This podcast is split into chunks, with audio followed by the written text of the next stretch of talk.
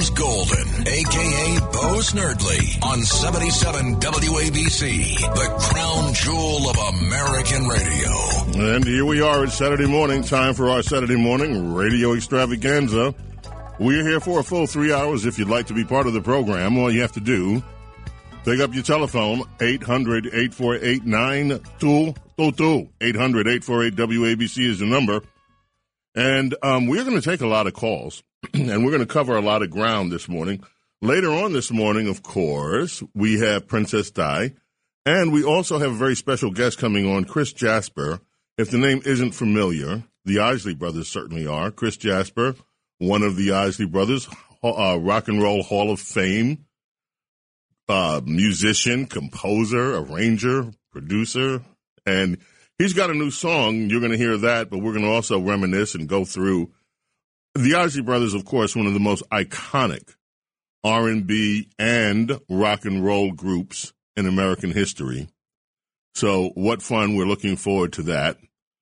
There is a story this morning from BizPac Review, and also you can find it in the New York Post.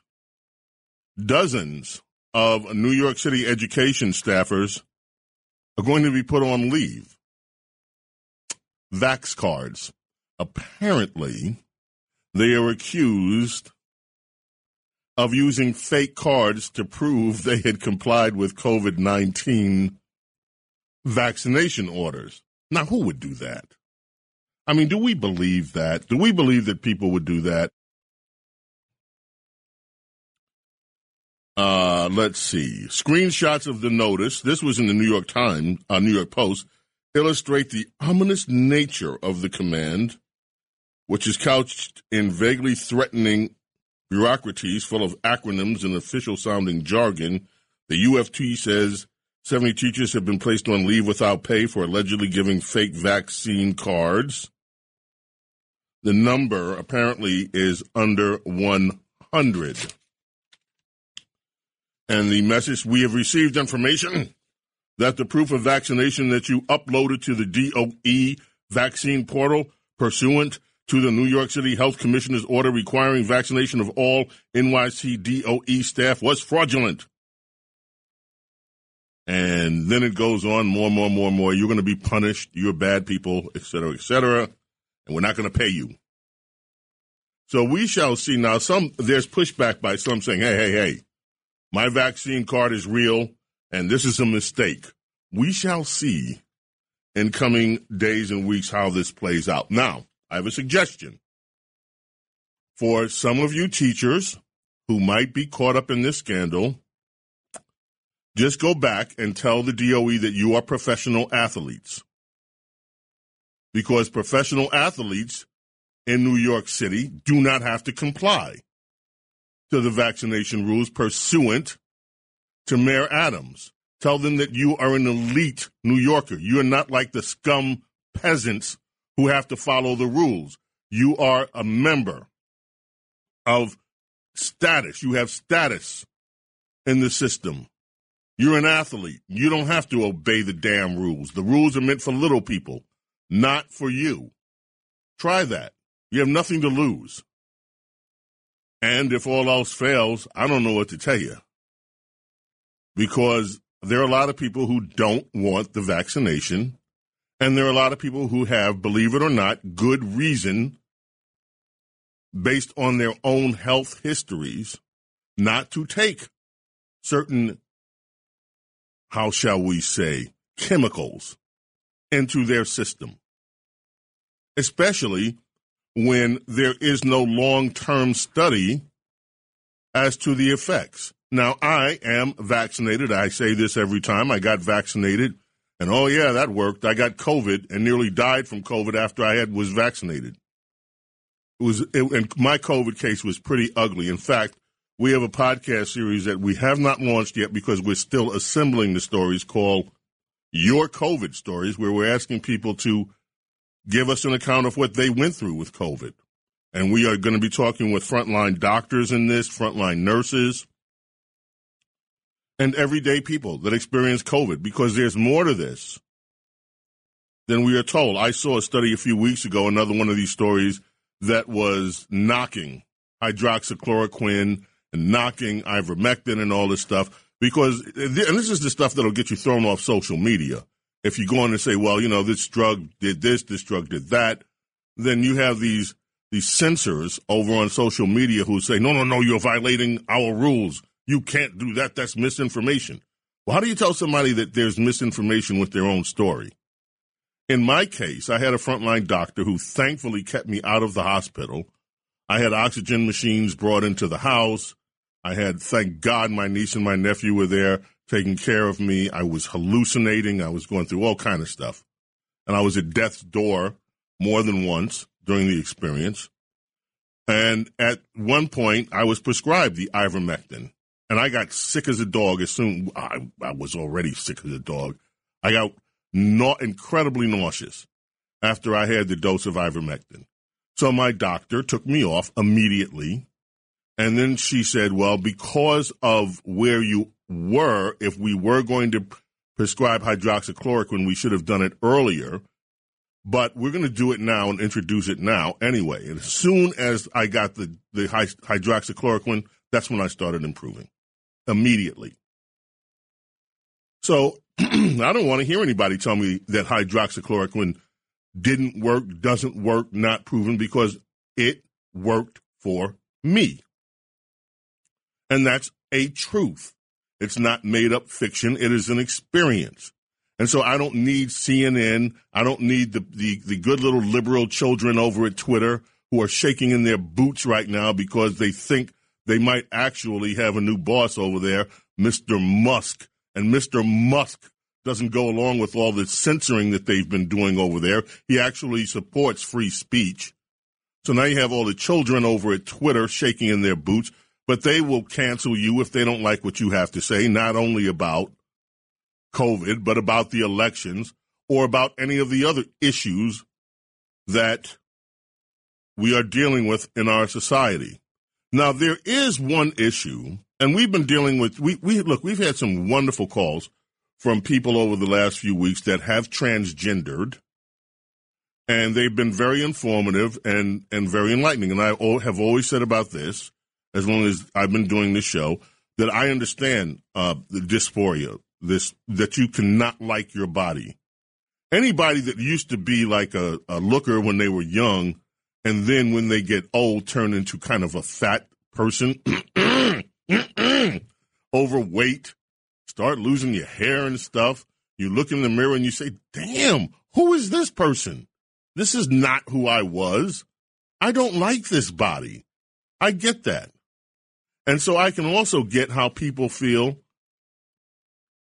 I don't understand it all, but I can understand conceptually how people feel when they say, I don't like my body for whatever reason.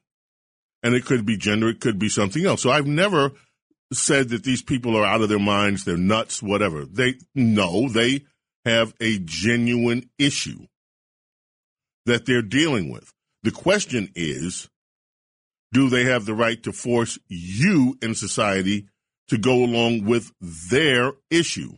In other words, because they have an issue with gender, do they have to force you or me to start using quote unquote pronouns like them, they, thee, thee, all the stuff that makes no absolutely that that that most people don't understand.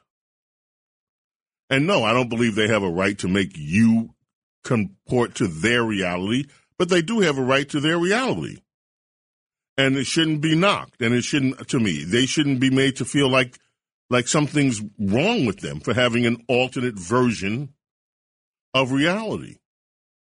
Many of us have alternate versions of reality. You ever been married? I'm just kidding. Um, uh, yeah. So I think we have to be kind of careful when we talk about issues. Now, there is a Democrat woman we're going to take the break early because when we get back, I want to have time to play her her floor speech. She's a Michigan Democrat. We're not going to play it now. We'll play it when we get back from the break. There's a Michigan Democrat lawmaker. Her remarks went viral this week. She blasted a Republican Well, Snerdley, Mr. Snerdley, what's wrong with you? Why are you playing something from a Democrat? Because I think it's worthwhile. I listened to it and I was like, whoa. And this thing went viral. And of course, when anything goes viral on the left, it was viral all over PMSNBC, all over CNN, what's left of CNN. And by the way, one of the great stories this week is that, yeah, poor Chris Wallace.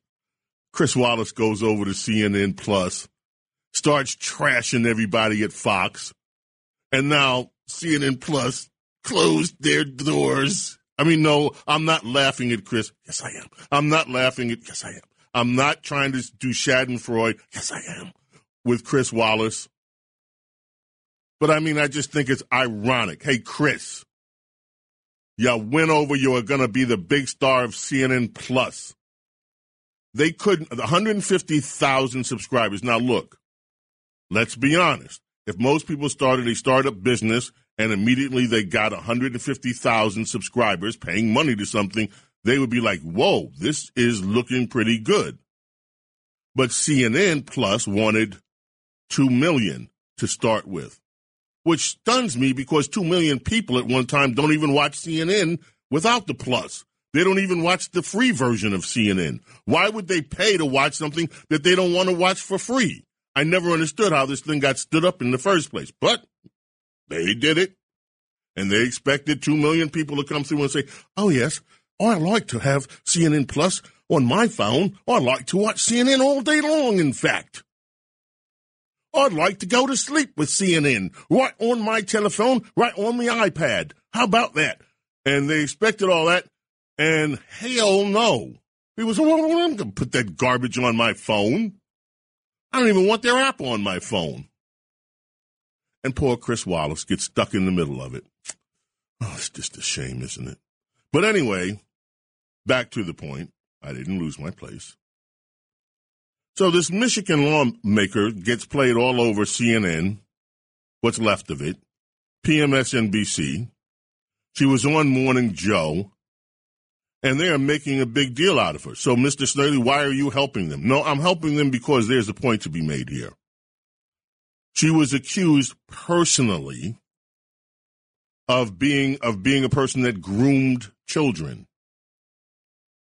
and sexualizing children. Now, I use that term sexualizing children all the time when I talk about Disney because I don't know why they would support a bill or wouldn't support a bill in Florida that says you can't sexualize children if they're between, you know, young ages. We want to leave that to the parents. I don't get and by the way, Disney has doubled down after DeSantis, Governor DeSantis down there, signed the law that took away their little special privileges in Florida. And boy, the liberals are having an S fit over that.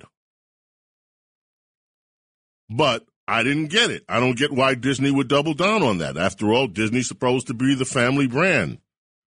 A lot of people spend their money at the Rodent Kingdom. Me? Eh, I've never been to the Rodent Kingdom, at least not to the rides. I stayed in one of the hotels once and and one of my friends was playing with Journey, and so they were they were rehearsing at a Disney property. So I went over to look at the rehearsal. It was amazing, by the way. And um, yeah, that was Omar Hakim. He was playing with Journey for a stint, and I he invited me up to one of the rehearsals, so I went, and they were rehearsing on one of the Disney properties one of the hotels. But I haven't been to the Rodent Kingdom officially. You know, with the magic towers where Tinkerbell flies over and and then they have the fireworks. No, I haven't. I've never been inside the Rodent Kingdom. Just on the outskirts. But anyway, this woman, this Democrat, went off, and we're going to play the whole thing when we get back. James Golden, aka Bo Snerdley, with you here again. Your telephone call is going to be a big part of the program today. We've got a lot to discuss. 848 WABC is the number to call 800 848 WABC. We're coming back right after this. Radio 77 WABC. Entertaining and informative. James Golden, aka Bo Snerdley, is on the air. 77 WABC. WABC Talk Radio of 77 in New York. Todd Rundgren brings us back.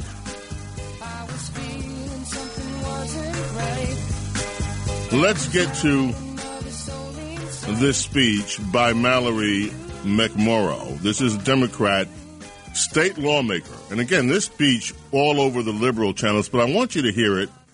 And no, I'm not crazy. I understand this was She's reacting to a fundraising email that was sent out by a Republican. And this is how she began.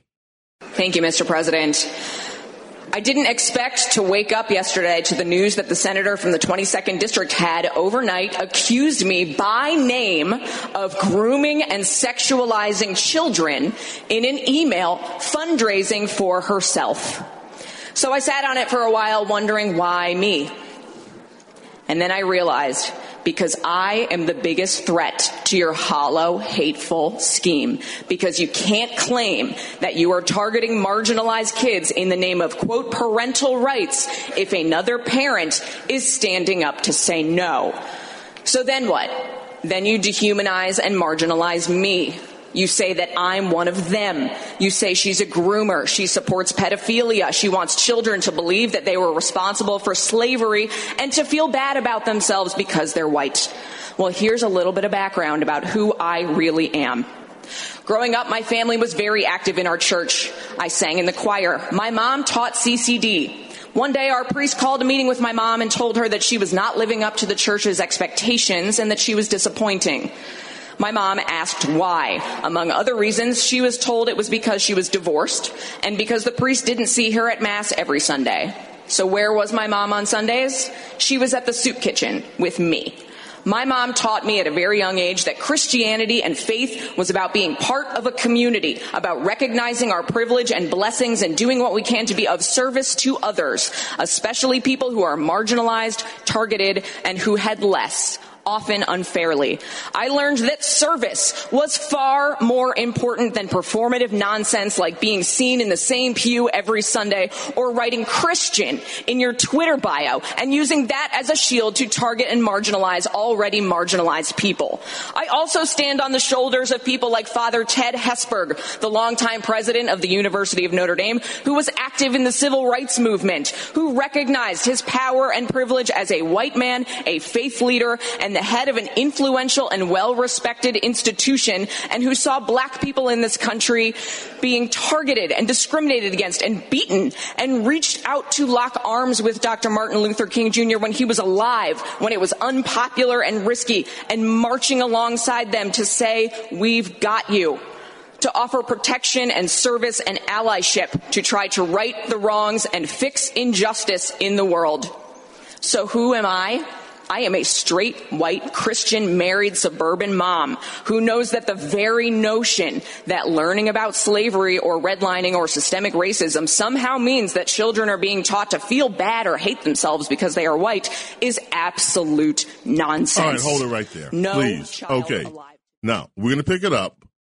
First of all, I can understand this woman's fury at being called a groomer in an email begging for money. I can understand her fury at being called pretty much a bigot, right? I get that. What liberals don't get is that they do this every day of the week, 24 7 to conservatives, and they've been doing this with conservatives 24 7 every day of the week for decades. According to liberals, conservatives are the ones who want to starve children. I've been listening to this all my life. Joe Biden, they want to put black people back in chains. Even though Joe Biden talked about the fact that he wanted to keep his kids from going to those jungle schools and a few other things, right? Because they're two faced with this stuff, right? And they all the time, all the time, talk about how many lives matter to them when we have this stunning genocide in America that takes place in the womb that affects prim- primarily minority populations, right? So you add all this stuff together with what the Democrats have been doing, calling Republicans for as long as I can remember, racist at every step of the way if there's a policy disagreement, bigots, sexists, homophobes. And for the first time, right now, we have a Democrat going viral for reacting to pretty much the same kind of trash that deals with Republicans. And this thing went all over, this speech went all over Democrat world. Let's pick it up for slavery. No one in this room is responsible for slavery. But each really? and every single one of us bears responsibility for writing the next chapter of history. Each and every single one of us decides what happens next and how we respond to history and the world around us. We are not responsible for the past. We also cannot change the past. We can't pretend that it didn't happen really? or deny people their very right to exist. I am a straight, white, Christian, married, suburban mom. I want my daughter to know that she is loved, supported, and seen for whoever she becomes. I want her to be curious, empathetic, and kind. People who are different are not the reason that our roads are in bad shape after decades of disinvestment. No, liberals or are the reason that for that. Healthcare costs are too high. Liberals, or that teachers are leaving the profession. Liberals I want every child in this state to feel seen, heard, and supported, not marginalized and targeted because they are not straight, white, and Christian. We cannot let hateful people tell you otherwise to scapegoat and deflect from the fact that they are not doing anything to fix the real issues that impact people's lives. And I know like that immigration hate will only win if people like me stand by and let it happen. So I want to be very clear right now. Call me whatever you want. I hope you brought in a few dollars. I hope it made you sleep good last night. I know who I am. I know what faith and service means and what it calls for in this moment. We will not let hate win. Well, there's a lot in this speech I can agree with. There's a lot I wonder politically how this woman can say with a straight face, with the way her party has has dealt with politics for the past 30, 40 years. If there is one group that has been responsible for dividing Americans politically, it would be the Democrat Party people that have mocked Christians and mocked people of faith for years. And has she seen that? Has she ever raised her voice against that? That has been happening. For, look at the way that they've treated Christians on the right from the time Jerry Falwell came on the scene to present. When Ralph Reed was there, they mocked Christians openly who were believing in faith, family, etc., cetera, et cetera. So, yeah, I get her fury. I understand it. Now that someone put the spotlight on her and said, Ooh, you're a groomer. Now, by the way, I believe that we had better be really careful about how we use these terms. I think there's a legitimate use of the term groomer. But to just throw that word out there and accuse people of being groomers without offering any kind of proof, that's a little sketchy. Okay, we got to take a break. When we come back, more. Your telephone calls welcome here on WABC Talk Radio 77. What do you think about this woman's speech? I'd love to hear how you react to what you heard. WABC Talk Radio 77, 800 848 9222. Give us a call. We'll be right back. Talk Radio 77. WABC. Entertaining and informative. James Golden, aka Bo Snerdley, is on the air. 77 WABC. Well, you know you make me wanna kick my heels up and throw my hands up and throw my head back and come on now. Don't forget to say you will. WABC. Talk Radio 77 in New York. Isley Brothers, bring us back. You know you make me, you make me want to shout.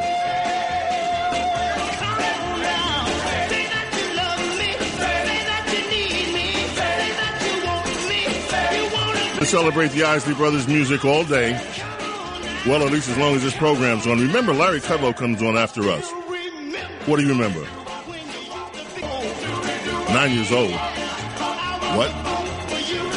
Huh? N- nine years? What? Wait a minute. Disney? Who are we? Should we do Bob? Disney? Nine years old. I remember when you were nine year old. What do you want me to know, baby?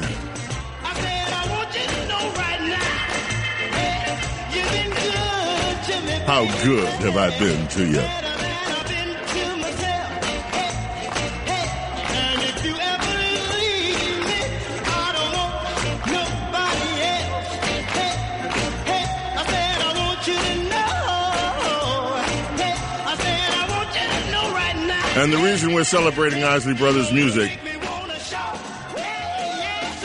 I in the nine o'clock hour,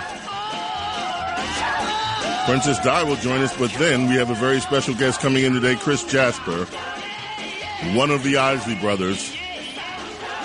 He's got a new song. We're going to debut it right here on the James Golden Saturday morning radio extravaganza. Let's head to the telephones and start with Tom in Bergen Beach. Welcome, Tom. You're on WABC Talk Radio 77 with James Golden. Yes, Mr. Snerdley. How are you?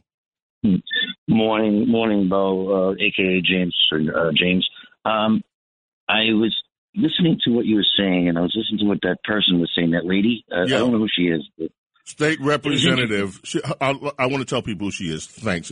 State Rem, State Representative Senator Mallory McMorrow from uh, Michigan. That's who she is. Okay, go ahead. Okay and she, I was, you know, I, I was listening to her. She had very, you know, she was very poignant. She was very uh, cogent and, and and articulate about the way she spoke about grooming and uh, about everything that she spoke of. And I'm a, I'm, I was a victim as a child, as of uh, childhood sexual abuse, and now I'm a survivor. And uh, I spoke with you a couple of weeks ago about this. Mm-hmm. And I use the word grooming very passionately and very carefully as well.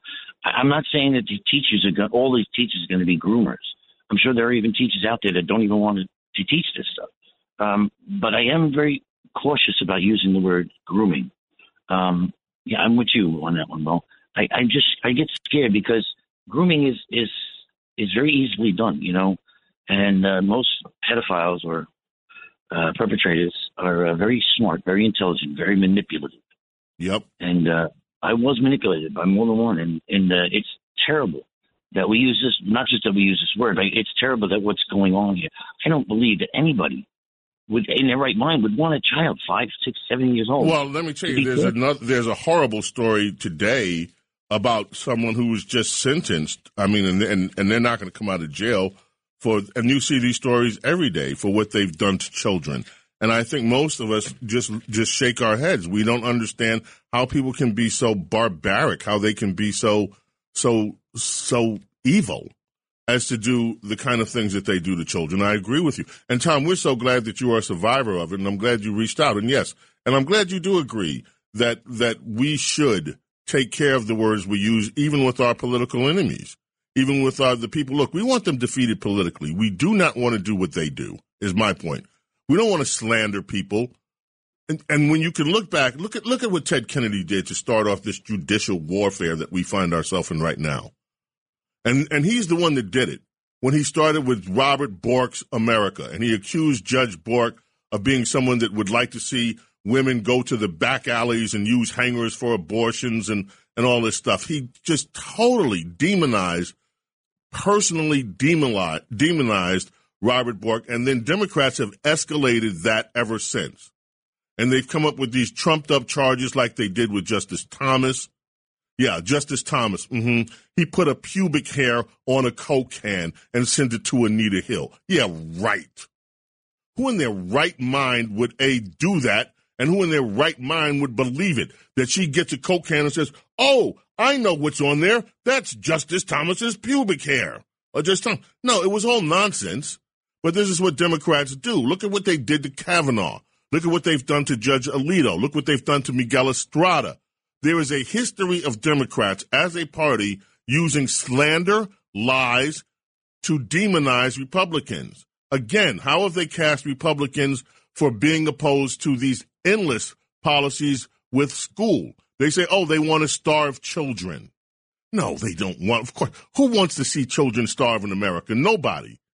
Democrats have accused Republicans of wanting to wheel your grandma up to the cliff and throw her over. They did a commercial with that, right? Attacking Paul Ryan. And they look at the way they attack Newt Gingrich. He wants to watch Medicaid wither on the vine and watch your your parents die. Look at how they've treated Republicans when they've asked for common sense legislation regarding Social Security. They claim Republicans want to watch old people die. This has been the Democrat narrative for as long as I've been alive. That Demo- that Republicans are a bunch of racists. They hate the elderly. They hate your children. They hate everybody that's not white. That has been the narrative from Democrats. And now, Michigan Democrat Mallory McMorrow is outraged. And I think rightly so by the way, that she was targeted in a fundraising email accusing her of name of being a groomer of children and sexualizing children. Now, let me say this about the word sexualizing. I use it and I'm going to continue to use it. I do not understand why Walt Disney Company is backing a law and they doubled down again yesterday, their CEO, backing a law that basically says it is not a don't say gay bill. That that terminology was never and is never part of the law. The law says that there will be subjects that will not be discussed with children that are between kindergarten and third grade age. And that deals with sexuality. Leave that to the parents. Now, you can disagree with that. You can think that third graders need to hear all about penises, vaginas, anuses, and and every which way that people have sexual relationships. That's okay if you think that. Then you teach that to your kid at home. Okay? But most people don't want their children exposed to that before their children are mature enough to understand what sexuality is and the implications of dealing with sexuality. So my question to the Disney company is why are you interested in sexualizing young children? And I will continue to say that. I think it is a responsible question to ask. I will not say that as a company, Walt Disney is interested in grooming children. There have been a few executives in Walt Disney that have been caught on on tape, on video, saying some things that are highly questionable. And those individuals should be questioned as per their statements. But I think it's really dangerous and ugly. I don't care what party you are in to accuse somebody of being a groomer without evidence of it. And there are nasty emails on both sides of the political aisle. I'm not going to sit here and say that that's all a Democrat problem. They're really pros at it. But this was a nasty email when you accuse somebody of being a groomer. And so she, I think this this representative, this Democrat, and by the way, I've asked, we've asked if she can come on the show next week or the week after. I want to talk to her. I want to ask her too. Will she get outraged when Republicans are called these horrible names, and has she ever made a floor, fiery floor speech about that? Because if we are ever going to get back to a notion of civility in this country, this is not a one side problem. And I am not going to allow it to be framed that Democrats are once again the victim. Like there are stories out today that Disney has been attacked. Attacked my ass. Nobody's attacking Disney. Disney. Oh, I'm sorry. Debbie, I'm sorry. I'm not allowed to use that. I have a friend, Debbie. She says, you know, Debbie Duhane. She says, you are not allowed to use those bad words. Stop it. It's not becoming of you. And I just did another one. So let me amend it. Disney, my behind. I want to know why Disney Disney is not under attack. Disney has been doing the uh, has been the aggressor here. Their CEO and Governor DeSantis has called this one right all the way through. Disney came out and basically tried to accuse Governor DeSantis and the people of Florida of being bigots for instituting a law that they felt was necessary with their school system. And because you had Disney employees who loudly complained about it the, from the LGBTQ plus community, which, by the way, there's something that needs to be discussed about that too. Because what we have heard over the years is this quiet little line that the real creative people in America are from a certain community, from the LGBTQ community. And that's why in Hollywood, that's why in the arts, that they flourish. What does that mean? The straight people are not creative? Does that mean the straight people can't be good animators or good or, or, or good storytellers? I don't believe that. And I'm not I am I'm so okay with your company being look, I think every human being should be treated with respect and dignity regardless of their sexual persuasion, regardless of what color they are, what gender they are, or any of that other stuff that people use to divide themselves with. This is all superficial stuff. Who you are, your content of your character determines who you really are. Not your skin color, not your gender, not whether you have a dangly between your legs or you don't have a dangly. None of that matters. Your content as a human being is based on your character. And I think that I would love to see in America where we actually get back to what Dr. King was talking about and what he gave his life for, which is an America that is color blind, where it doesn't matter what color you are, where it is the content of your character, not the color of your skin, not whether you have a dangly or not, that determines who you are. Time to take a break, guy. And then we're going to come back with more phone calls. And we don't forget, we've got Isley Brother music and Isley Brother coming up later too. It is a Saturday morning radio extravaganza here on WABC Talk Radio 77. James Golden, Mr. Snerdley here with you. Bo knows politics and so much more. A true connection to real New York on 77 WABC. It is Saturday, and this is your Saturday morning radio extravaganza. Bill Withers brings us back. You know what today is, folks? Well, it's a lovely day. When I wake up in the morning, love, and the sunlight hurts my eyes, and something without warning, love, bears heavy on my mind. Then I look at you, and the world's alright. Wow, the guys in the control room are rocking and rolling with us here. Yeah, Diego. Yeah, Ryan. Just one look at Everybody's grooving here. We hope you're grooving too.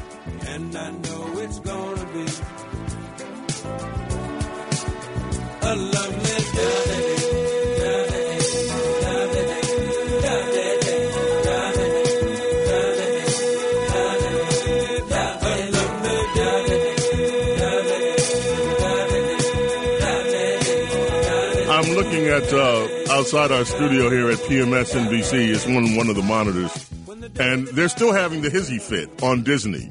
They had a thing up, you know, about well, Disney DeSantis's Disney move could raise taxes on Floridians. Oh yeah, it could also lower taxes on Floridians.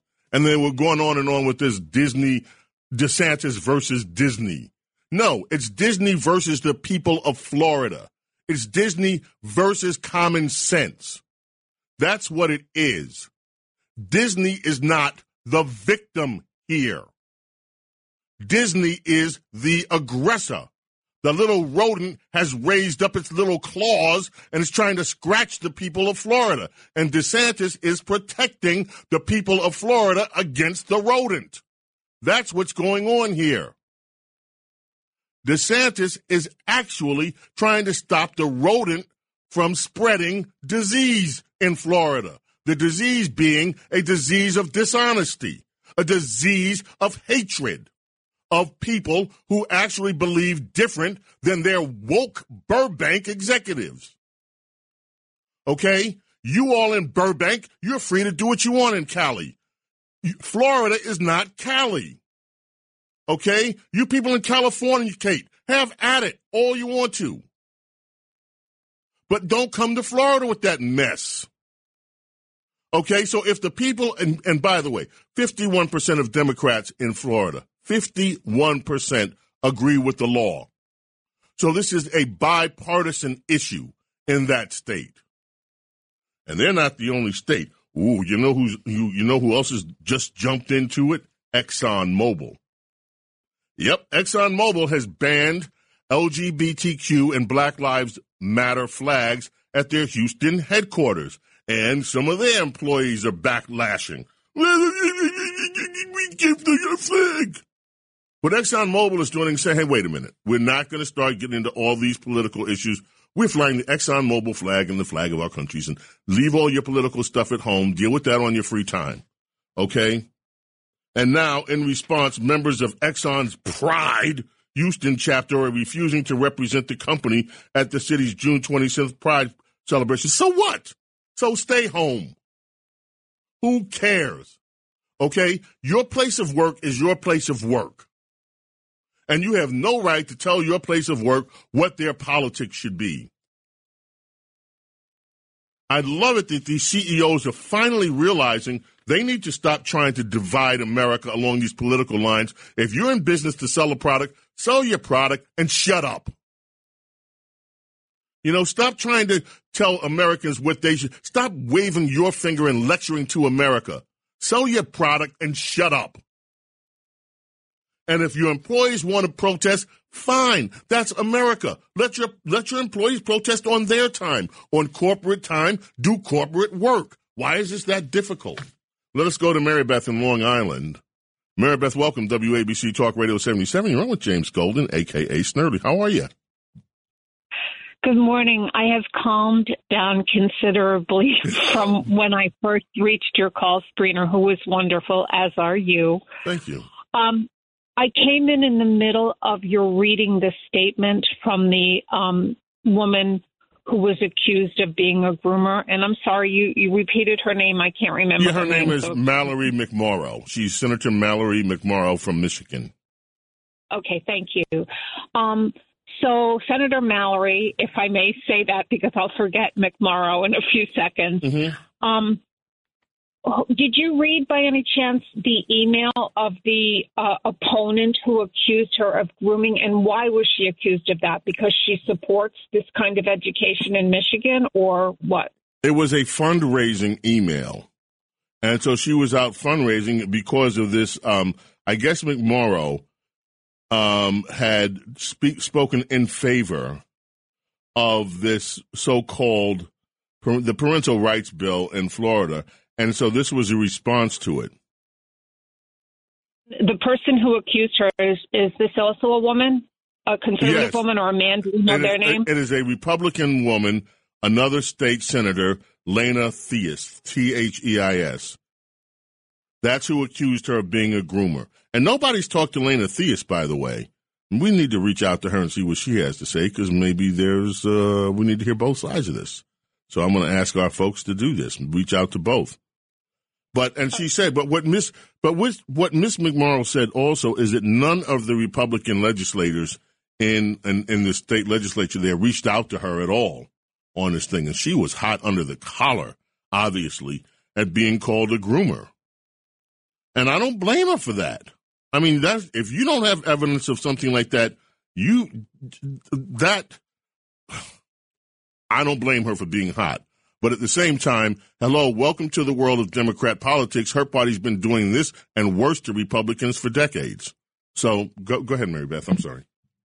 No, that's quite all right. Um, and I'm glad you want to reach out to Miss Theis as well, because I'm from the school of thought. I am so tired of Democrats and Republicans being at each other's throats. It's never going to get better unless we talk about it in a rational format. And wouldn't it be great if they both were on your show and you could moderate a decent discussion between them? But who knows? It could go through the roof. But people are, t- I don't know, speaking for myself and my family and my friends, people are tired of this. We want to come together and we can have differences in our political ideas, but people are, the knives are out.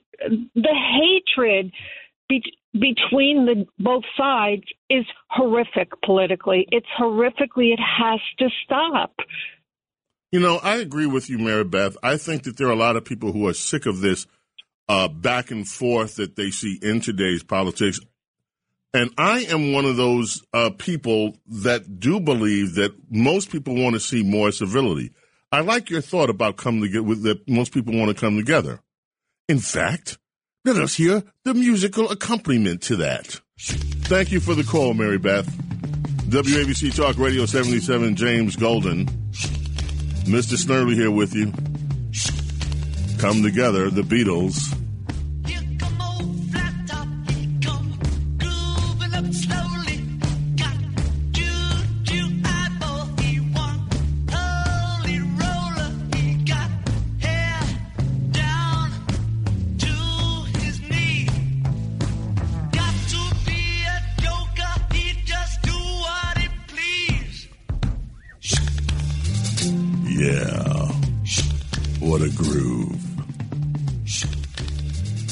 Remember, in the nine o'clock hour, we have more music.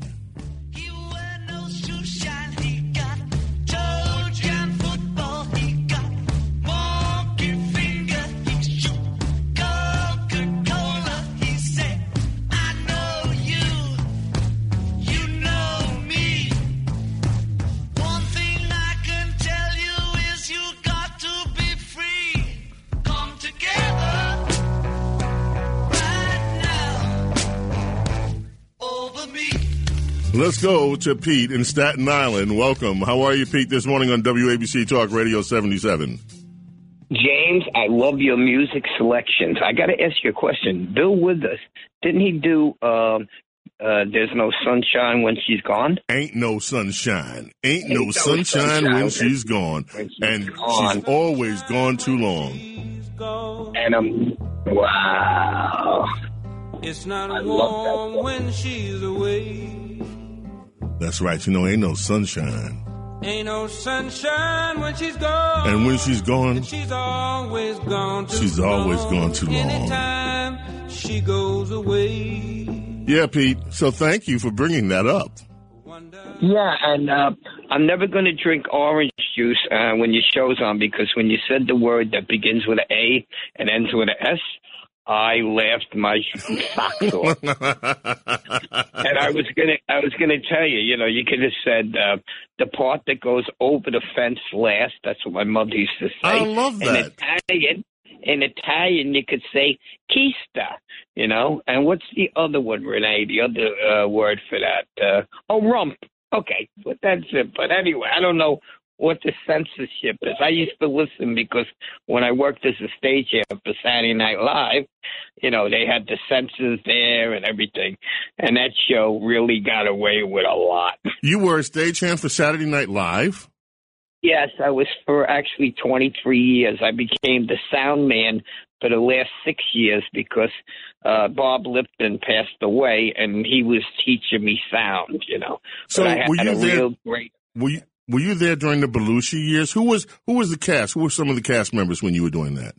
Aykroyd, uh, uh, Jane Curtin, uh, Oh. Gilda Rad was the best. Uh, she was a lot of fun. I was a very shy guy when I started, and Gilda pulled me out of my shyness. She told me we all uh, do three things, like won't say. You know, we all, I'll, I'll use good. We urinate, we vomit, and uh, we uh, yeah, yeah, the other one, number two. Yeah, and nobody's better than anybody. Walk with your head proud.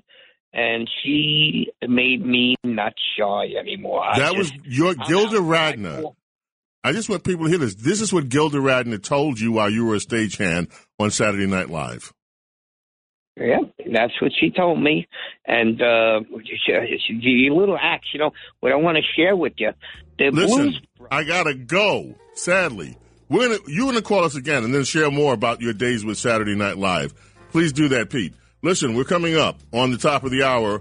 We're gonna take a little break. We'll be back. Our number duo comes up on our Saturday morning radio extravaganza. Remember, third hour, Princess Di. Remember, third hour, more Isley Brothers with Chris Jasper. Don't go away.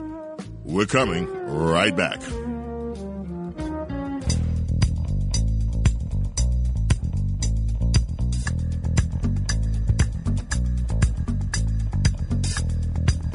It's James Golden, aka Bo Snerdley, on 77 WABC, the crown jewel of American radio. And here we are, our number duo on Talk Radio 77 WABC. James Golden, aka Mr. Snerdley, uh, with you here for our Saturday morning radio extravaganza. And we do have another full hour after this one.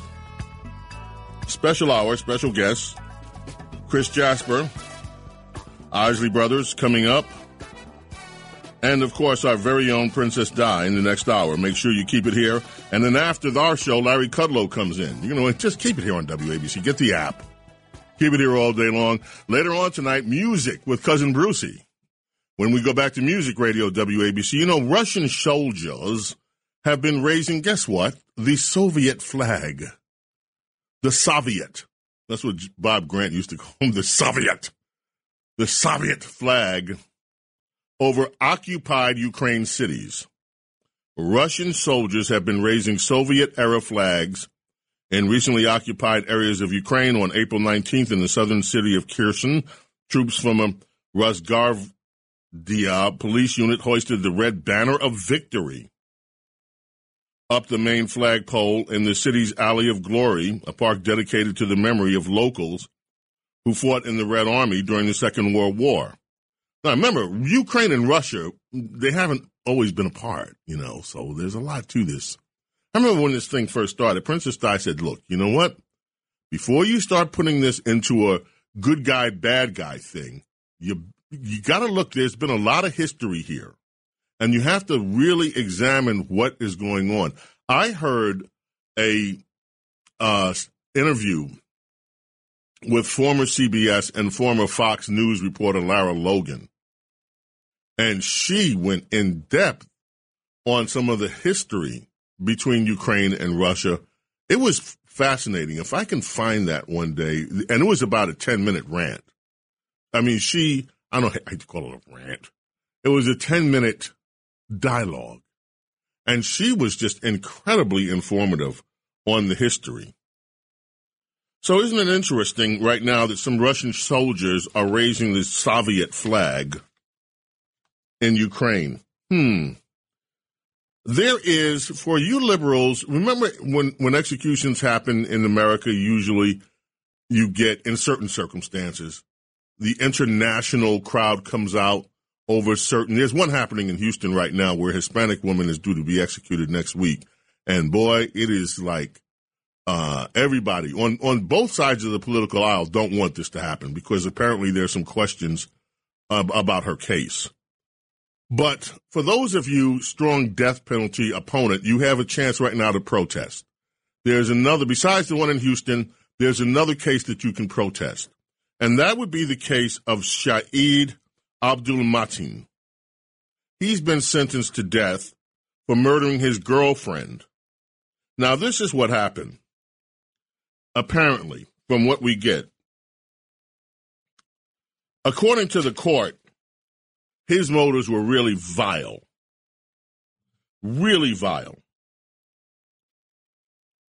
He uh, using a folding knife. This is, I'm sorry, this is going to be a little bit gruesome, so I, I apologize in advance. This is maybe tough to listen to. At 8:48 on the evening of June 14th, and I think this was in 2021, he used a folding knife he carried on his person, according to the court.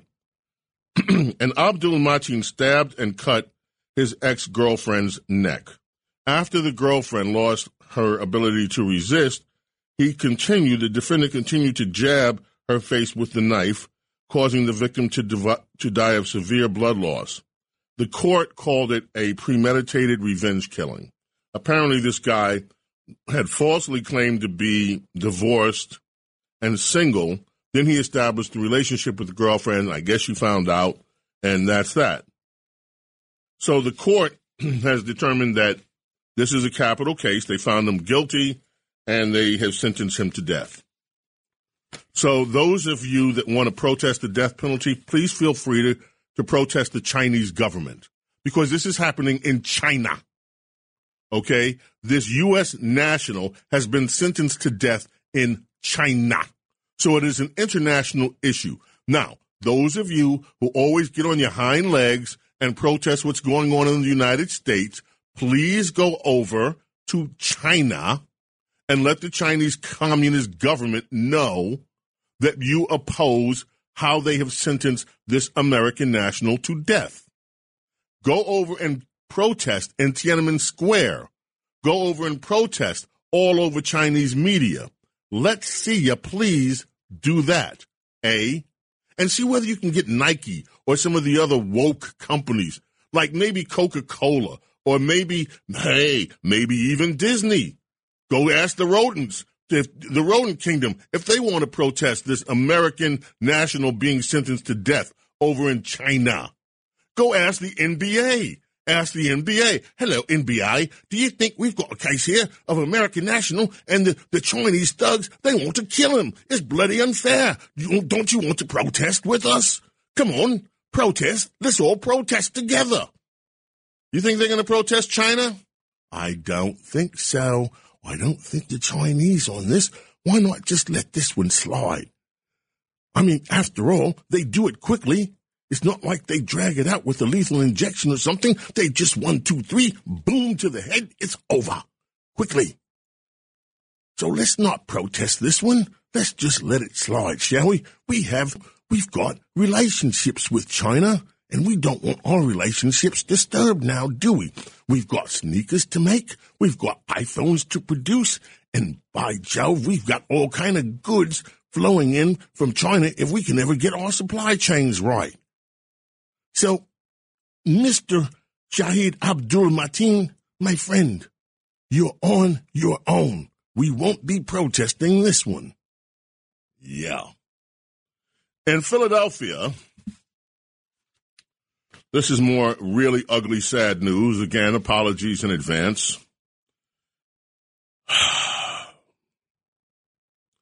A child in Philadelphia who was the victim of a shooting incident in 2019 has died, and, and, and he died Tuesday. Three year old shot four times in the head, chest, lower body. His father used him as a human shield during a drug deal the poor baby has finally been taken home to God and just doesn't have to put up with this. What a horrid, horrid life to have to endure being put up to death by your own father in a drug deal using you, a baby, as a human shield. Can you imagine? The mayor of Washington, D.C., Muriel Bowser, is condemning what she's calling the epidemic of gun violence in our country. A shooting in D.C. left four people injured, including a child. This happens every weekend. If it's, if it's not Chicago, D.C., Philadelphia, New York City, it happens everywhere. Everywhere that Democrats run, every major city, this violence is out of control. And of course, what do what do the mayors of these cities do? Like our own Mayor Adams here. They blame it on an epidemic of gun violence. Um, it is an epidemic of moral decline. That is the epidemic.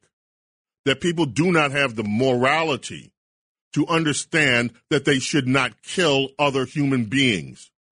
This is a spiritual issue. This is a moral issue. This is a cultural issue. This is not a gun issue. The guns are the weapon. The killers are human.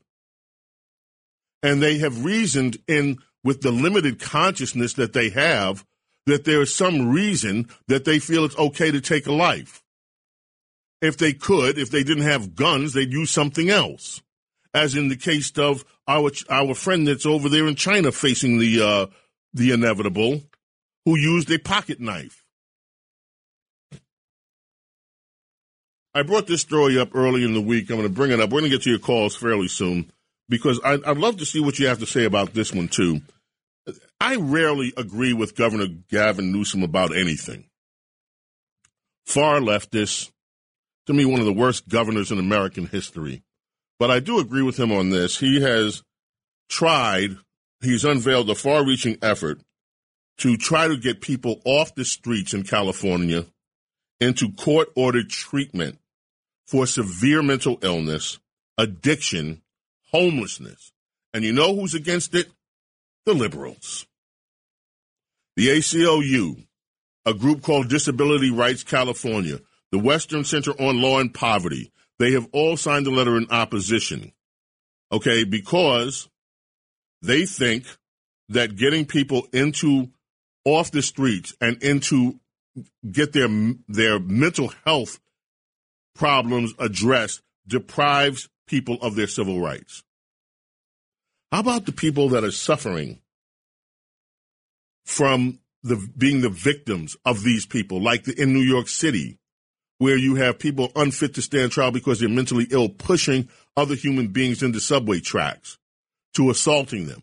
We have to, in this country, this is not a Democrat Republican problem. This is a moral problem, another moral problem. We have to find care for the mentally ill. And I don't understand why so many people are, are afraid of addressing the issue. When we get back, more phone calls.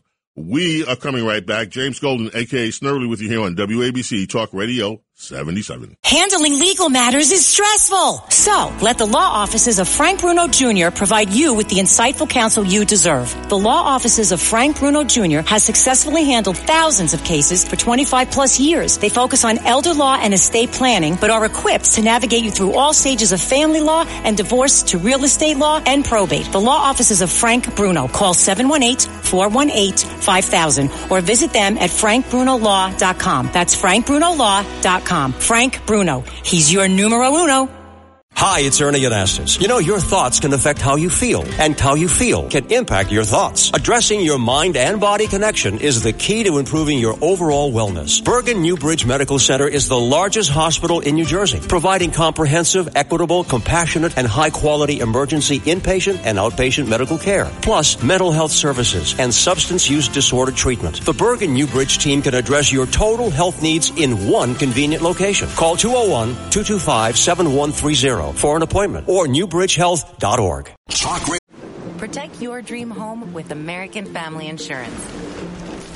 And you can weather any storm. You'll also save up to 25% by bundling home, auto, and life. American Family Insurance. Get a quote. Find an agent at amfam.com. Products not available in every state. Discounts may not apply to all coverages on an auto or home policy. Discounts do not apply to life insurance policies. Visit amfam.com to learn how discounts may apply to you. American Family Mutual Insurance Company SI and its operating companies American Family Life Insurance Company 6000 American Parkway, Madison, Wisconsin. Radio 77 WABC. Welcome to the golden age of radio. James Golden, aka Bo Snerdley, is on 77 WABC. WABC Talk Radio 77, the queen of disco, the queen of dance music, the one and only Donna Summer.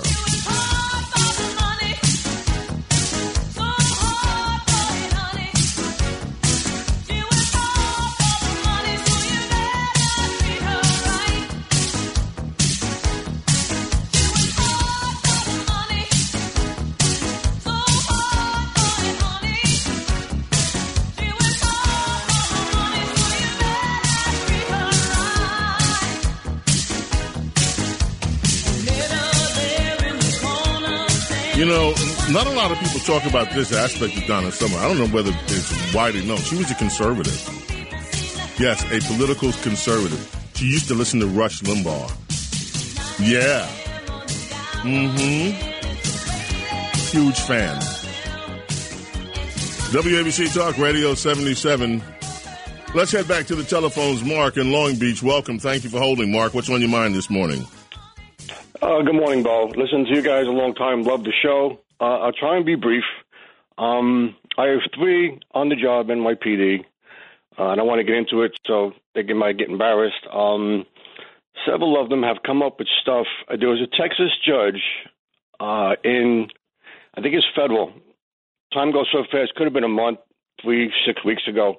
That released documents, forced Pfizer to release documents. Did you know Pfizer hired thousands, 2,600, I believe the uh, the thing the judge released, um, people to handle medical people and and people to answer phones of the complaints of the negative reactions to the viruses. to Uh, the viruses or to the vaccinations? The, the, the vaccine, yes, the, the vaccine for the virus. Okay. And I haven't seen anybody cover it. And my son also, Hmm. I'm compu- I'm not technology advanced, so I can't send you an email. I still pay my bills by check. Um, he's found out he's found out things that the government, the administration, has actually paid networks big money to only have one side on, no negative side. And this report, this report from Pfizer that they released, the Texas judge made them release hundreds of pages of the amount of com- people complaining, and it's been suppressed. Hmm. To, my question to you, if possible, Mm-hmm. I, don't, I don't expect you to get your email. Can I have my son send you somehow what he's exposed? Obviously, they're working with attorneys from New York City to, you know, sue, um, and somehow have your staff. Easy, jamesgolden.com. Yes, you can, jamesgolden.com. you can also at jamesgolden.com sign up for our twice a day news blast called the Daily BS. We we put that out twice a day, the Daily BS, jamesgolden.com or bosnerdley.com. Either one. And you can always reach me there and be in touch with me there on anything. And by the way, if you want if you have questions about our podcast, and it sounds like Mark, there's one that you ought to be paying attention to, which is the future is now. And we start talking about crypt- cryptocurrency, the blockchain, uh, technologies, and how all of that and the Web three. That's the podcast we just did this week on Web three and what that's going to do to our society. We are undergoing another revolution, very similar to the internet revolution in its impact, and it will change the world in that dramatic way. That's dealing with blockchains, technologies, um, this new digital currency. Things are changing, and so you're still paying stuff by check. I hear you. The world is changing, and we make it understandable how the world is changing if you want to uh, keep up. If you don't, cool. I mean, we enjoy it. But anyway, you can reach me at jamesgolden.com. And uh, for those of you on Twitter, I can't wait till Elon Musk, if he's successful, takes over Twitter and, and these little liberals shaking in their boots have to actually stop censoring people.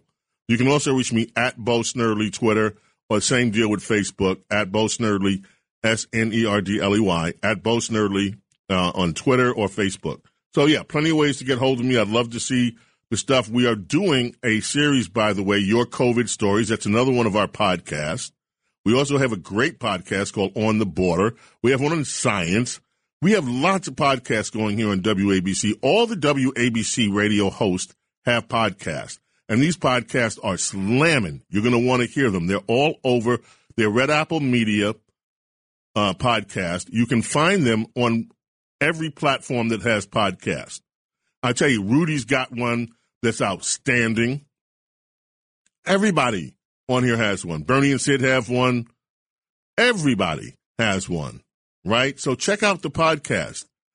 Um, and some of them, I haven't had a chance to listen to a lot of them yet, but slowly I'm getting, I'm going through them and they're interesting as all get out. So Mark, please join us. Get the app, the WABC app. Also check out the WABC website. Check out all the podcast and you can, uh, can, can keep up to date with all that stuff. I'd love to see what your, what your son sends. So by all means, let's go to Andrew in Stanhope, New Jersey. Andrew, thank you for waiting. What's on your mind this morning? the Catholic Church, the lady sounds like she's full of it, and I'll explain why. But also, what you're doing is you're not giving the audience the information the the evidence or the lack of evidence to decide if the lady is guilty or innocent of what she's being accused of. Which lady? It's like Stan, the one that was given the speech on the floor that she doesn't. Yeah, I said that we. I said I said that we will reach out to the to Miss Theus, the woman who sent out the the campaign email accusing her of grooming. I already said that we would reach out to her so we can hear both sides of that story.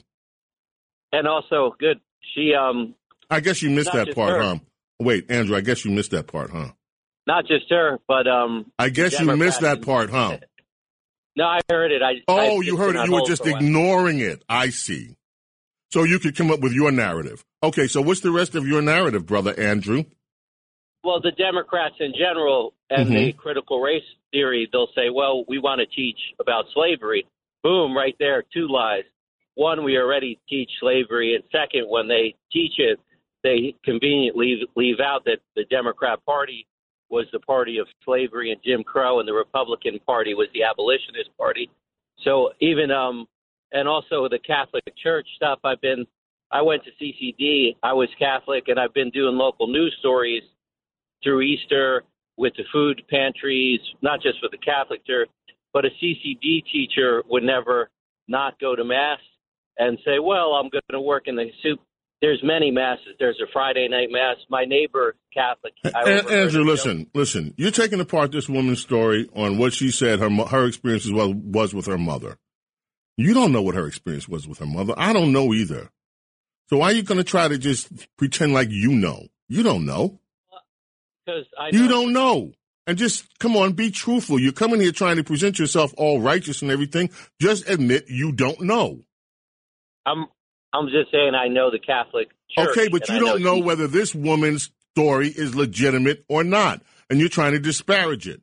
And all I'm saying is, look, let's just be fair to people. You don't know. And let me say something else about the slavery thing. You brought that up. There's a lot that we don't teach about slavery. There's a lot that we don't teach about slavery.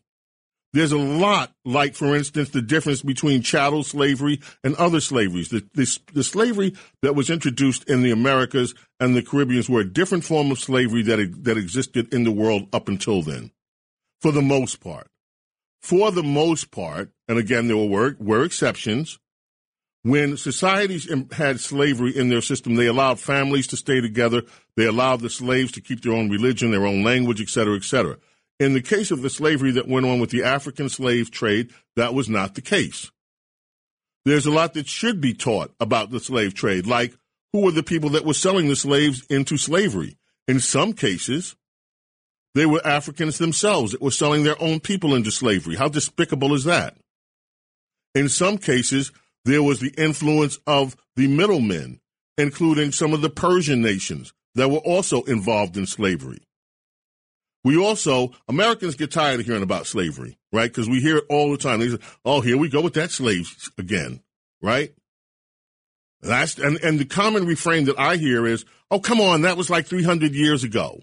Would you people just like get off it? Well, no, it wasn't 300 years ago. The last slaves began to die in America in the 1930s, 1940s.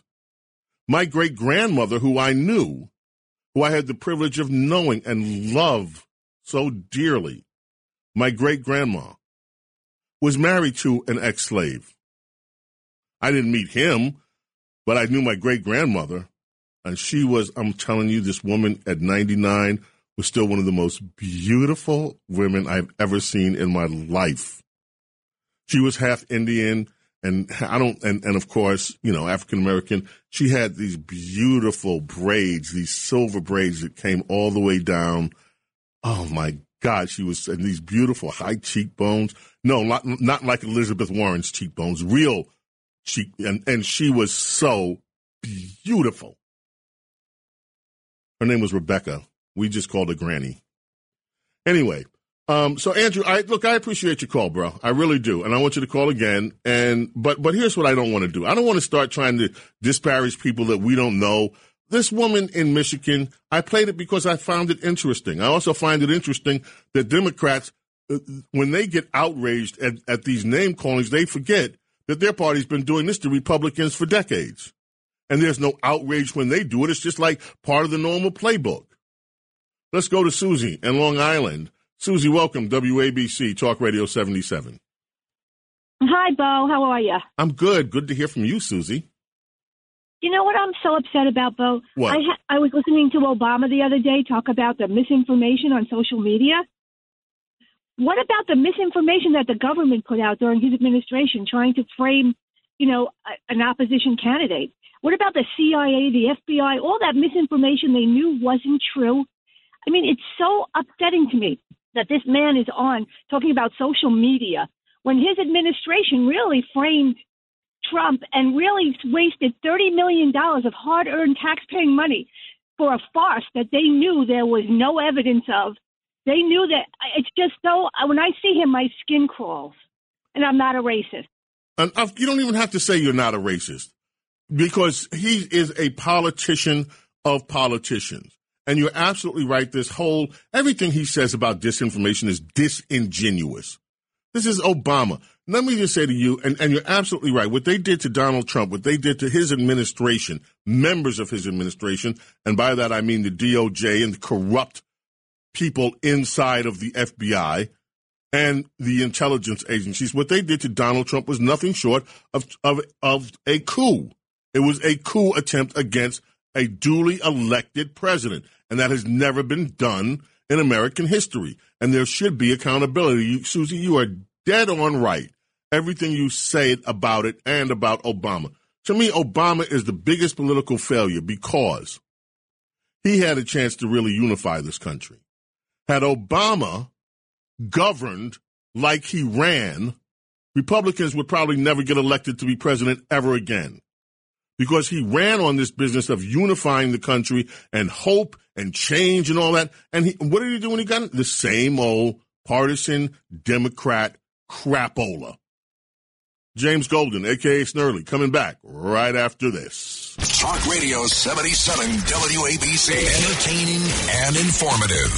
James Golden, aka Bo Snerdley, is on the air. 77 WABC. Isley Brothers bring us back on WABC Talk Radio 77 in New York. This is from their album Harvest for the World lead song. Ronnie Isley, of course, lead vocal. One of my favorite, this is one of my favorite Isley Brothers songs. When will there be a harvest for the world?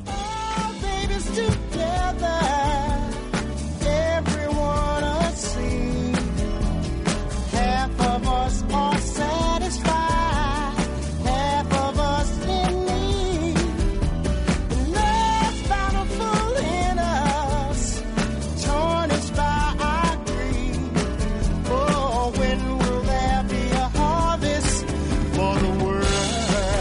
Remember, next hour, along with our one and only Princess Di, we'll have Chris Jasper, one of the Isley brothers here.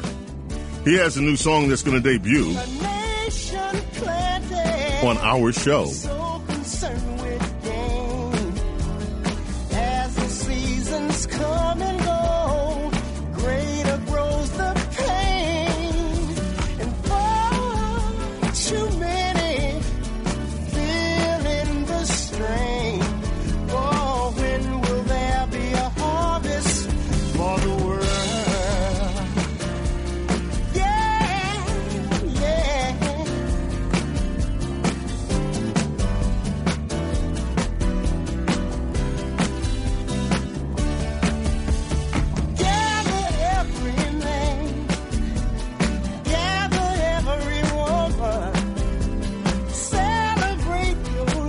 Celebrate your life. Give thanks for your children.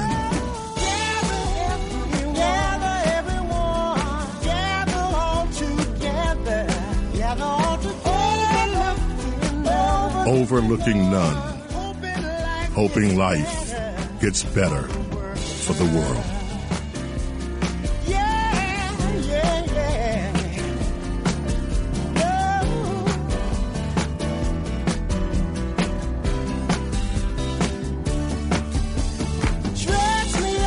Dress me up for battle when all I want is peace.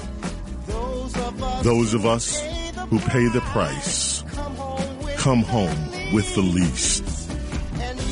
Nation after nation turning into beasts. When will there be a harvest for the world? Isley Brothers on WABC Talk Radio 77. Let's head back to the telephones. Victor, Cherry Ridge, Pennsylvania. Thank you for holding, Victor. You've been there a while. We appreciate your patience. What's on your mind this morning? Don't mention it. You know, uh, Hitler once said, "Get them when they're young." And uh, regarding this Florida law, uh, even the third grade, my sentiment is it's too young. I went to parochial school, uh, one parent family, and in the fifth grade, I was ready to hear about it. But the third grade is, is too soon. I think that's their agenda to actually push people into this lifestyle. You know, it's uh, that's that's my thoughts and that's my feeling, what I feel. And the second point I'd like to bring out, you know, uh, Disney with all their uh, rhetoric, they failed to tell you that how many people can afford to take their families to Disney World. You know, I'm a middle class person, and uh, believe me, it's quite an expense and a hardship. But what have they done for the people that can't afford it? Nothing, not a darn thing. Mm. Thank you for your call. Uh, when you started off with the Hitler thing, everybody's eyes got raised. Well, oh, where are we going with this? Where are we going with this, my friend? Okay, so um, as for the remarks about uh, what their agenda is, I want to be careful about the broad brush. However, I do agree very much with the sentiment that wants to know why certain groups and certain companies seem to want to have Americans' kids sexualized at a very young age. And I think they should be asked those questions, especially the CEO of Disney, who keeps jumping on this back and forth. Let's go to Westchester. Tom, how are you this morning? Welcome. James, music, music, music. I love calling you and talking to you about music. So I have three comments quickly, and I'll go right down the list. Have you uh, ever used the song James as part of your bumper music? Not yet. Uh, okay, good song by Billy Joel. I'm sure you know it.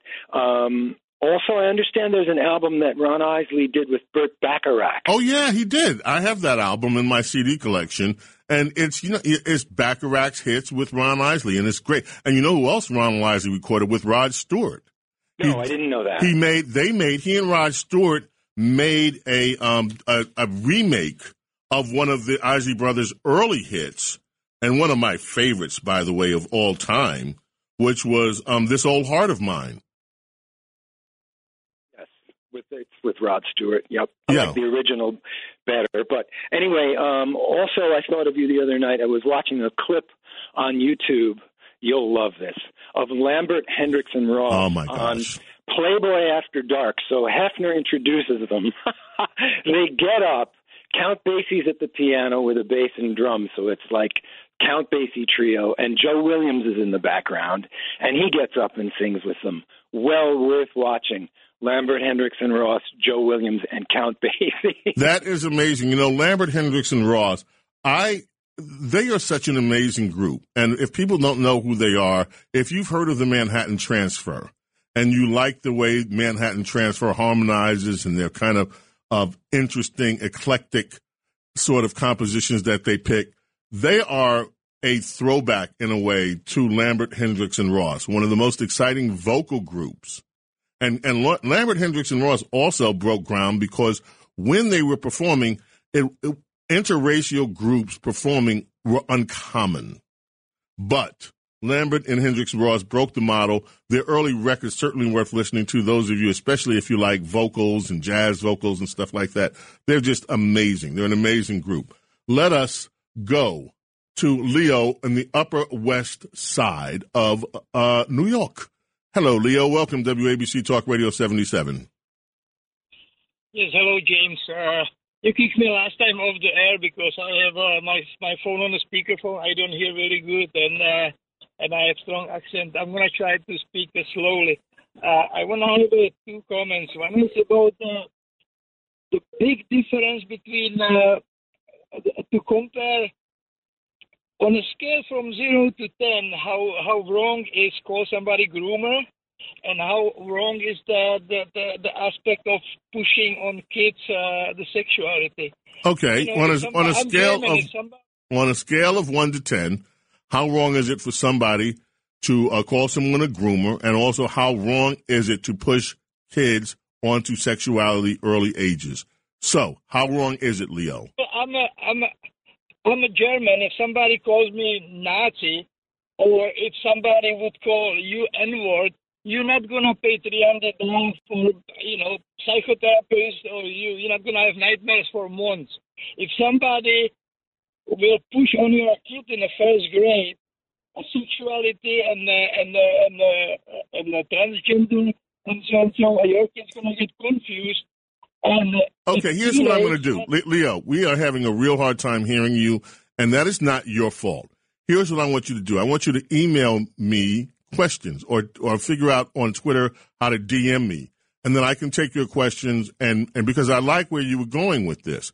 Now let you you mentioned if somebody called me the N word or say something like that, I'd have nightmares this month. No, I wouldn't. In fact, some some idiot called no, I'm sorry, excuse me. Bad, bad, bad. James, hold on. Don't call people names. Okay.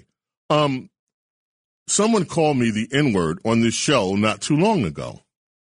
Yeah, yeah, he did. And, and hey, and, and then he called the next week and said it again. And so, but it was, you know, all good. Call me what you want to call me. It doesn't bother me. You want to use that language, you know, okay, fine. That shows your character. It has nothing to do with me. And I'm not going to get upset over it. But if I were called a groomer, I would get upset over that.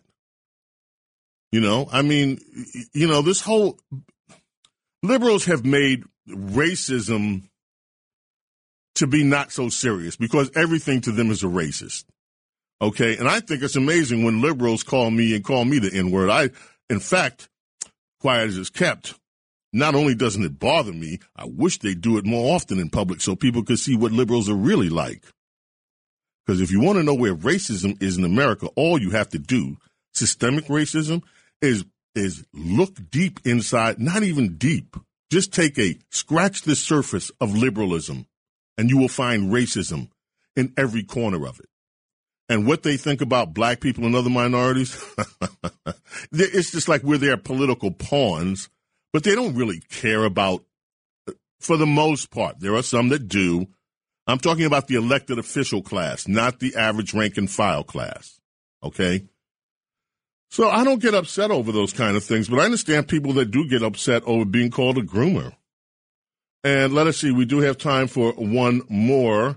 Let us go to Peter in Long Island City. Hey, Peter. Peter, let me ask you a question before, and I'm not taking your time. How do you like all those skyscrapers that are popping up all over? Right now, if you look at Long Island City, it's like the skyline of Long Island City is blending into the skyline of Manhattan. It's kind of wild to see that happening, right? What What do you say, Peter?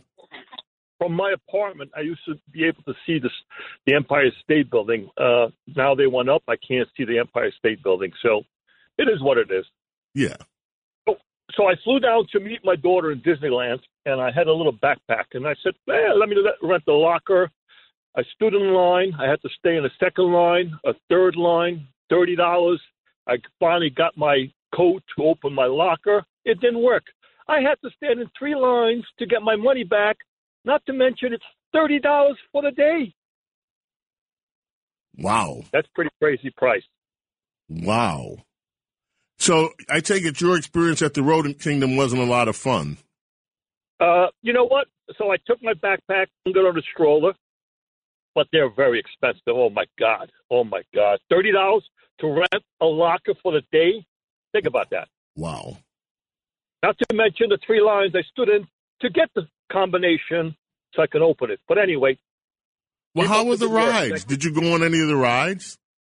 of course we went on all the rides. It's you know that that's you know that's a beautiful day. But you know it's a long line. It's, you, you, but the three kids, you're doing it for the children.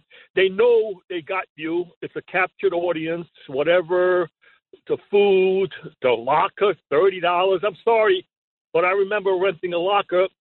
You put a quar- quarter in, and it comes back to you later when you give it up. You know what I mean? But anyway, maybe I'm getting old. Wow, maybe we all are. Thank you. Appreciate that. so much, Peter. WABC Talk Radio 77, James Golden, a.k.a. Snerdley. We're coming back. More of your calls, more news. And if you want to give us a holler, 800 848 WABC is the number 800 848 9222. Bo knows politics and so much more. A true connection to real New York on 77 WABC.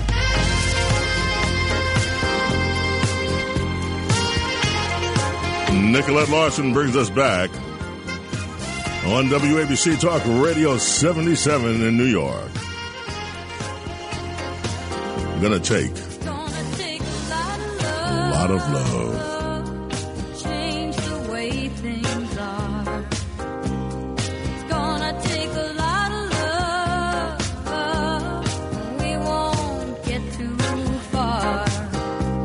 You'd like to be part of the program, 800 848 WABC is the number to call 800 848 WABC. Remember, Larry Kudlow comes on after this program. And remember, in our next hour, Princess Di. Remember, in our next uh, our next hour, Chris Jasper, Isley Brothers. You're gonna want to be here. We're gonna debut a new song from Chris, and I gotta tell you, I love it. Okay, so here's a topic that you're not going to hear brought up anywhere else except this place, I guess. Maybe. Because most people look at this topic and say, oh, no, I'm not going to talk about that. Oh, hell no, not me. I'm not going to talk about that. Well, I saw the story and I'm like, hmm, this is interesting. I wonder if I should talk about this or not. Or would it drive people away? And my aim is never to drive people away. So I'm going to take a chance.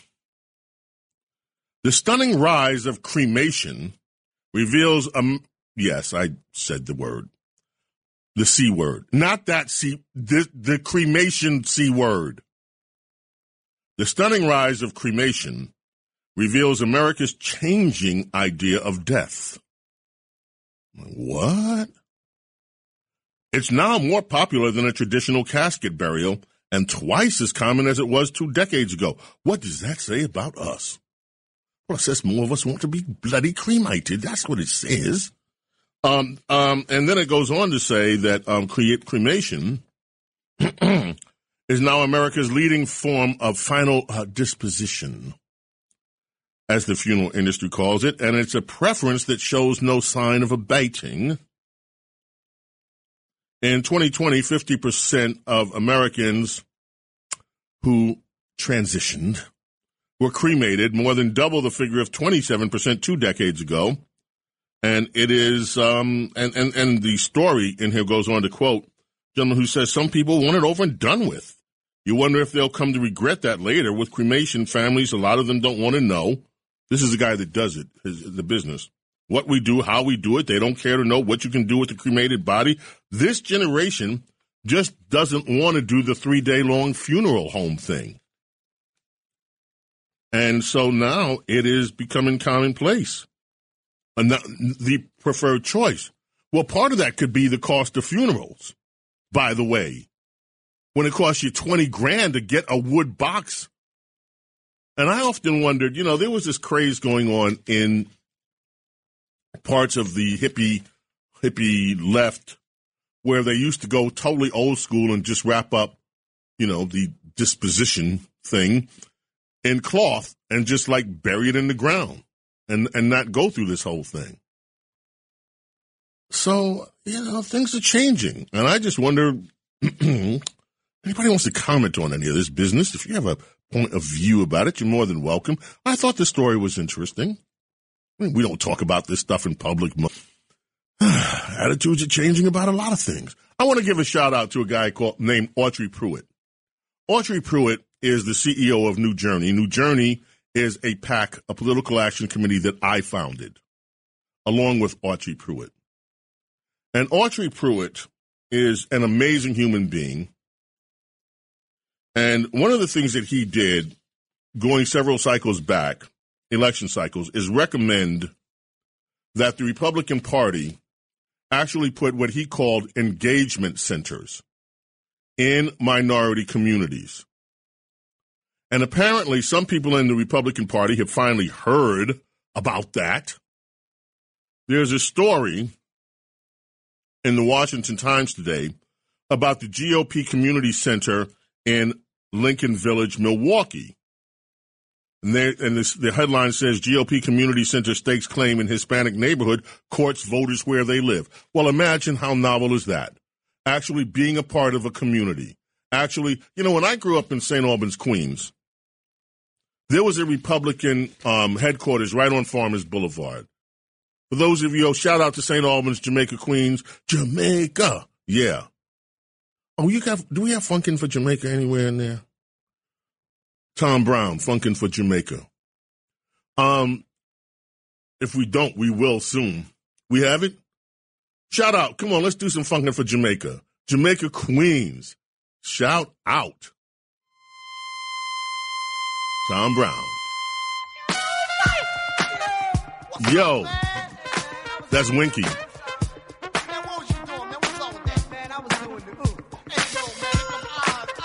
So anyway, we're gonna let it play.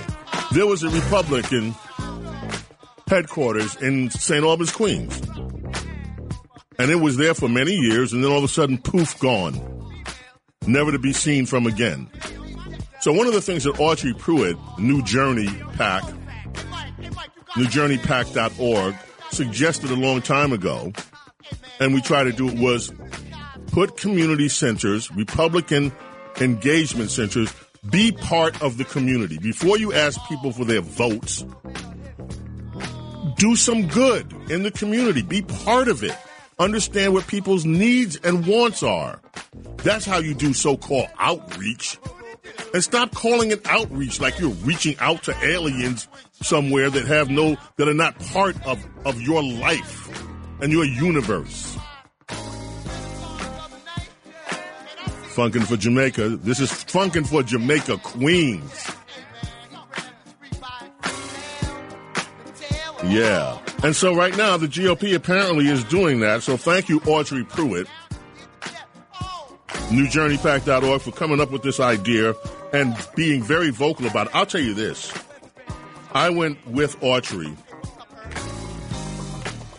to uh, to do, you know, when we when New Journey PAC trying to raise money, you got to go talk to. So we were out talking to this guy. Yeah. So we were talking to this guy who was very invested in a political race against a black candidate who was a veteran. And we were trying to advise him, look, you gotta, here's how you gotta, um, and at the end of the conversation, this guy turns and he says to us, because we were talking to him about, you know, engagement centers, how we have to make sure that we are an inclusive party and how to message to people. And at the end of the conversation, he turns to Autry and I and he says, you know, what you guys are doing is really noble.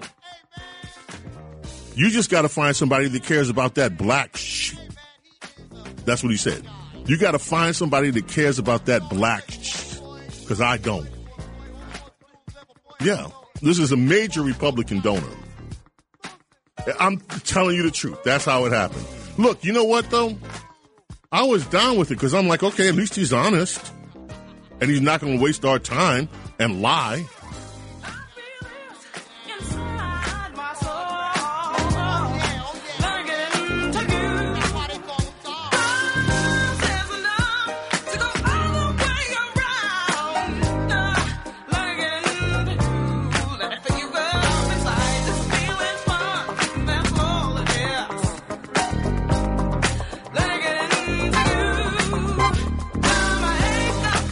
Jamaica Funk. Yes, indeed. Jamaica Queens. Let it get into you. That's Tom Browne on WABC. Let's head back to the uh, telephones. Stephen, Pennsylvania. WABC Talk Radio 77. Morning, Mr. Brown. I'd like to do a shout Brown, out. Brown, wait a minute. I'm Mr. Golden or Mr. Snerdley. Who's Mr. Brown? uh, it's just a Pennsylvania hokey poke over here. Okay. I just, I'd, I'd like to give a shout out to one of the premier hockey players in the NHL passed away yesterday, Guy Lafleur. Oh yeah, yeah. Montreal Canadiens. I mean, the way they propped up Gretzky, Gretzky could never touch Guy Lafleur. I would love to see that matchup. Wow. Well, look, I so appreciate your call, Mr. White, Mr. Gold, Mr. Blue, Mr. Red. Anyway, I really appreciate your call, Stephen. And great shout out, man. Appreciate that. Let's go, ooh, to, wow, people are actually addressing this issue. Gracie, my Gracie, my love. How are you, Gracie? Wonderful. Hi, I'm wonderful. I love you're my love. I was going to end with this, but I'll make it fast though. Thank you for the for the n- new name of the show. And the new name of the show, thank you, Gracie. Our show on Monday. First of all, there's going to be a show. I'm going to be on at 12 noon, 12 noon, Monday through Friday next week. And then I will also be on at 4 o'clock. The 4 o'clock show is now called Bo Snerdley's Rush Hour, right here on WABC. That starts Monday at 4 o'clock. I'll be there twelve. Good, good, good. Now about the funeral. Quick with the funeral. People are doing it. You said it to save a buck. Okay? They don't have enough to live. They don't want to waste money to be buried. If they can be buried for real cheap, they go in a mayonnaise jar. Believe me.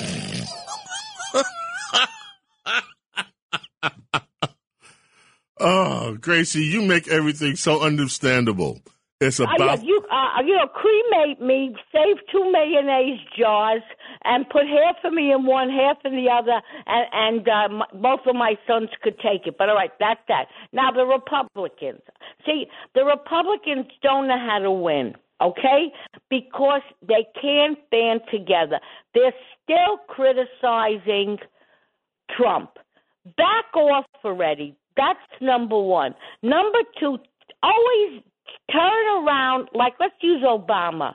He, I want to uh, un- unify. I want this. I want that. But everything they want is always the opposite. But the, the Republicans don't explain to say to the public, what do you mean he, they want to uni- uni- uh, put us together? All they do is separate us. They're a bunch of liars, but they don't come out. They're wishy washy. And that's the bottom line, my bow. Gracie, as always, you are a delight. I love you, Gracie. I love you. I love you more. WABC Talk Radio 77. Um, you know, it is time for us to kind of wound up this hour, and that's hour number duo of our three hours here. We've all been looking forward to the third hour. In the third hour, we hear from Her Majesty herself, Her Royal Majesty. Princess of my heart, Princess Di, joins us in the next hour. In the next hour, Chris Jasper, member of the Rock and Roll Hall of Fame, brilliant composer, brilliant songwriter, with the iconic Isley Brothers. So many hits, so many years, so many memories. He's got a new song, and we are going to debut it here on James Golden Saturday Morning Radio Extravaganza WABC. Coming right back right after this.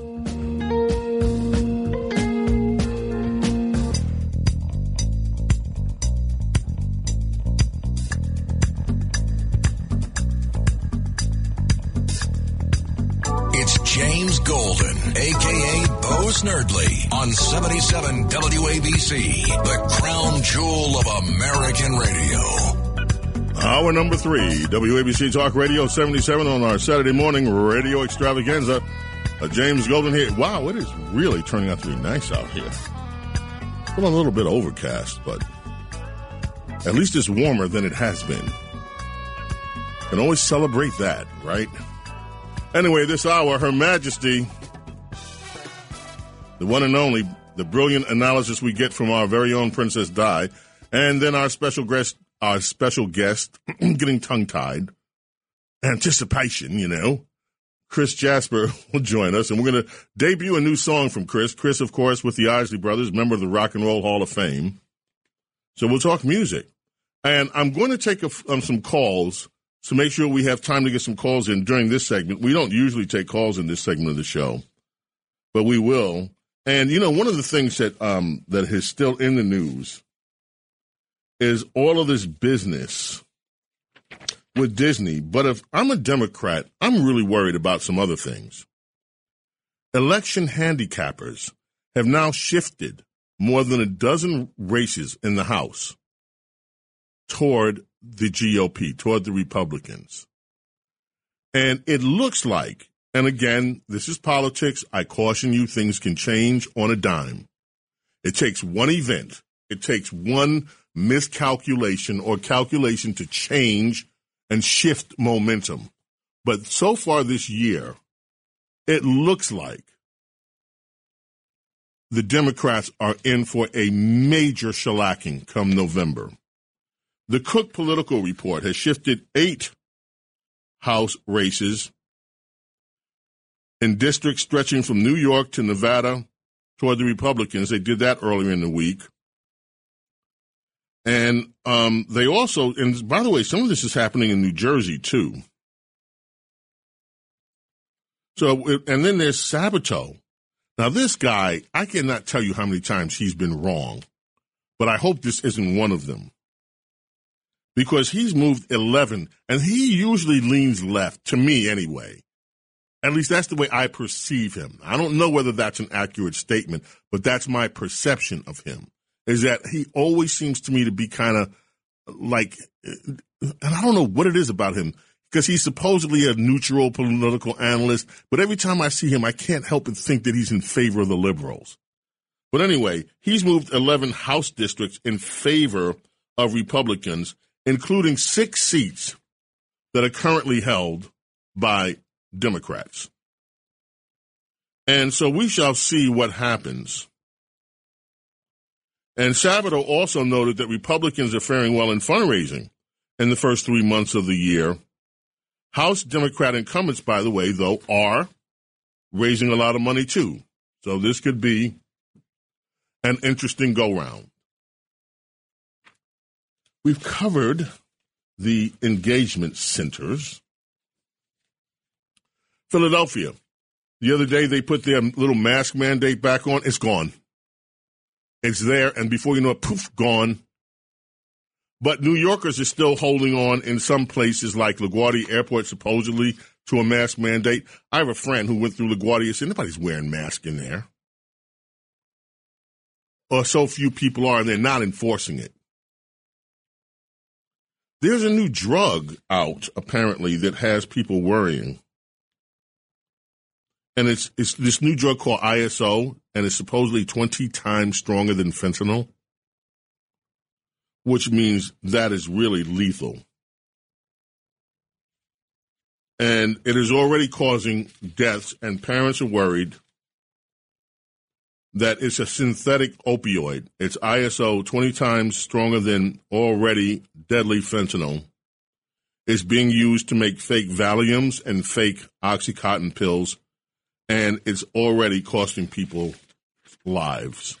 Just don't note to be on the aware parents are especially because apparently it's taking young lives already and there is growing concern about it so that's a heads up here's something that i'm going to save until next week because i'm not going to have time to talk about this and i do want to talk about it which is hydrogen and hydrogen trains and all that stuff whether it's whether it's time to pioneer instead of using electric trains to switch them over to hydrogen trains and to start making our trains in the United States more competitive.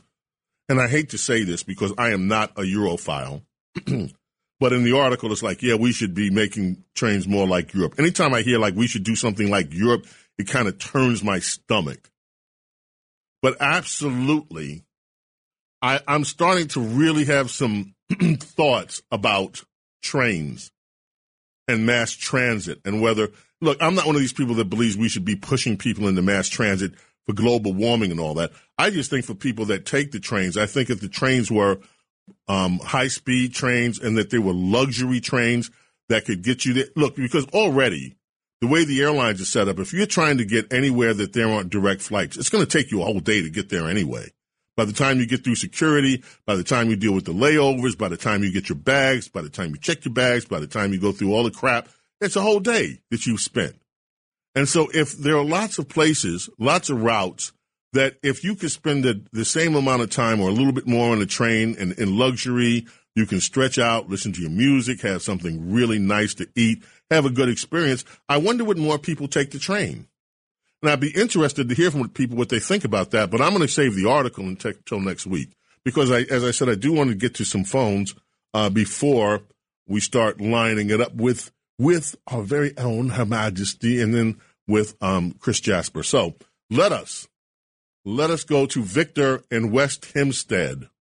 Victor, welcome. WABC Talk Radio 77. You're on with James Golden, a.k.a. Snerdley. Hey. Uh, hey there. I took a trip yesterday. Uh, I took a trip yesterday into Brooklyn to uh, spend some time with a friend. And en route, I witnessed uh, throngs of uh, young men, predominantly black, uh, riding vehicle, illegal vehicles, quads, motorcycles, and what have you uh, riding herd throughout the streets. Police are there, just watching them, not interacting at all. A motorcycles, uh, a motorcycles illegal? Uh, well, uh, they were on they were unlicensed. The oh, unlicensed. Of them, if not, okay. The majority of them, if not all of them, had uh, uh, no plates, no credentials. Okay. And they were in the middle of Eastern Parkway doing wheel stands and just uh, totally, totally riding herd over the traffic there and everything. And the police And were doing nothing. Nothing at all. Nothing at all. hmm Well, you know, you hear me talk about something, and I, and I will talk about it briefly here, which is this glorification of criminality and the lawlessness that is apparent in almost every blue city in America. And it shows its head in many ways in our very own city.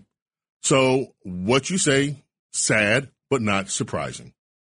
Let us go to George in Rockland County. Welcome, WABC Talk Radio 77. How are you, George? All right. Thanks for taking my call, James. Uh, great show as always. So, listen, I'm asking a question that maybe a lot of people think, but they're afraid to ask, okay? And maybe you can take a stab at it, okay? Why uh, black Americans uh, follow blindly after the Democratic Party? Okay, I mean, if you look, the little that I know on history here, okay, um, the black as a Democratic Party war for for slavery. Okay, if you look on uh, representation, black representation here, okay, it looks like they toting as a line of the Democratic Party, but not really uh, caring for their own people. So why do they keep following in so huge numbers blindly? And I have to say blindly, okay, because that's the truth, okay, after all this misinformation, non caring for the Democrats. I don't get that. Okay, so you say blindly, and then you say it's the truth, and then you say misinformation in the sense. So let, let's let's let's unpack this. and and by the way, I'm not going to have time to answer your question fully, but I'll be glad to take it again. There are many reasons why black allegiance shifted over from Republicans to Democrats, and that shift began in the 1950s. By the way, if you looked in the 50s and before, well, actually, it began after Theodore Roosevelt's term, because Theodore Roosevelt did something that absolutely, and I don't have time to go through the whole historical lesson here, but he did something that absolutely enraged black people in this country, and it's not widely known. Up until then, black people were predominantly Republicans, okay? And then the shift happened, then came the civil rights movement. Now, many people don't know that during the civil rights movement, the first person, by the way, who brought Dr. King to Washington, D.C., wasn't some Democrat, it was Richard Nixon, Richard Milhous Nixon. And if it were not for Republicans, the civil rights movement would have been stalled. The Voting Rights Act and the Civil Rights Act were passed with Republican votes against a Democrat Party filibuster. So there was still Republican support. And then, of course, comes the brilliant marketing of the Democrats. And that brilliant marketing started taking place after JFK. They made JFK a hero of civil rights. And then comes the passage of the quote unquote civil rights bill with Republican votes under Democrat President Lyndon Baines Johnson. And from then on, the Democrats were believed to be the champions of civil rights, even though the civil rights bill was passed against Democrat objections. And the Republicans have done a poor job of messaging ever since. And they've pretty much given up. You can't have votes. You cannot have votes that you don't work for. And when you take votes for granted, they go away. That's part of the answer.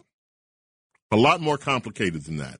And so, George, I'll take your question again on another weekend, and we can talk about this at depth. James Golden, aka Snerdley, we're coming back with Princess Di right after this. Talk Radio 77 WABC. Welcome to the golden age of radio.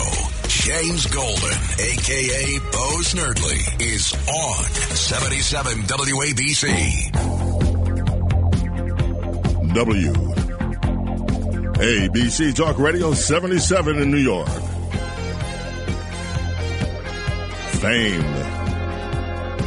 Yeah. This was the what was the name? That was the movie, Fame. And then Maniac was the other song on this. Maniac was Michael Sembello. Michael Sembello wrote that. And Sembello played a lot with Stevie and has co-written some songs with Stevie. But this was the uh, lead song off that album, Fame. Do we have Maniac? And we got to get to Princess Di. Princess, Your Majesty, I'm sorry, but we're coming right to you. But just a quick second of Maniac. So, and then how fitting, too. Right.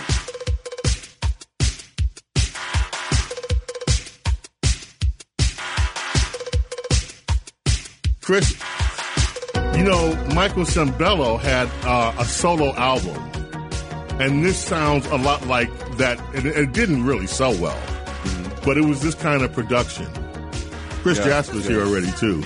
Yes, I'm here and uh, happy to be here with you. And uh, you know, it's been a great. Uh, it's great seeing you again. Good to see you too. We'll be with you.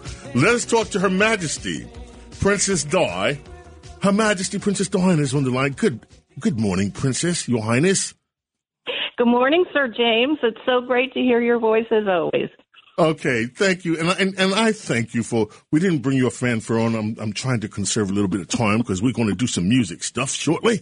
But I wanted to ask you this question: Liz Cheney, Liz Cheney, who yesterday we talked about as being a recipient, she's been nominated for the Profiles in Courage Award from the JFK people. Um, today she's denying that she's that she's the one behind the leak of the uh, Kevin McCarthy tapes that actually proved him to be a liar and double dealing with Donald Trump. What do you do? You believe her? I really find this fascinating because now that has become the parlor game in Washington D.C.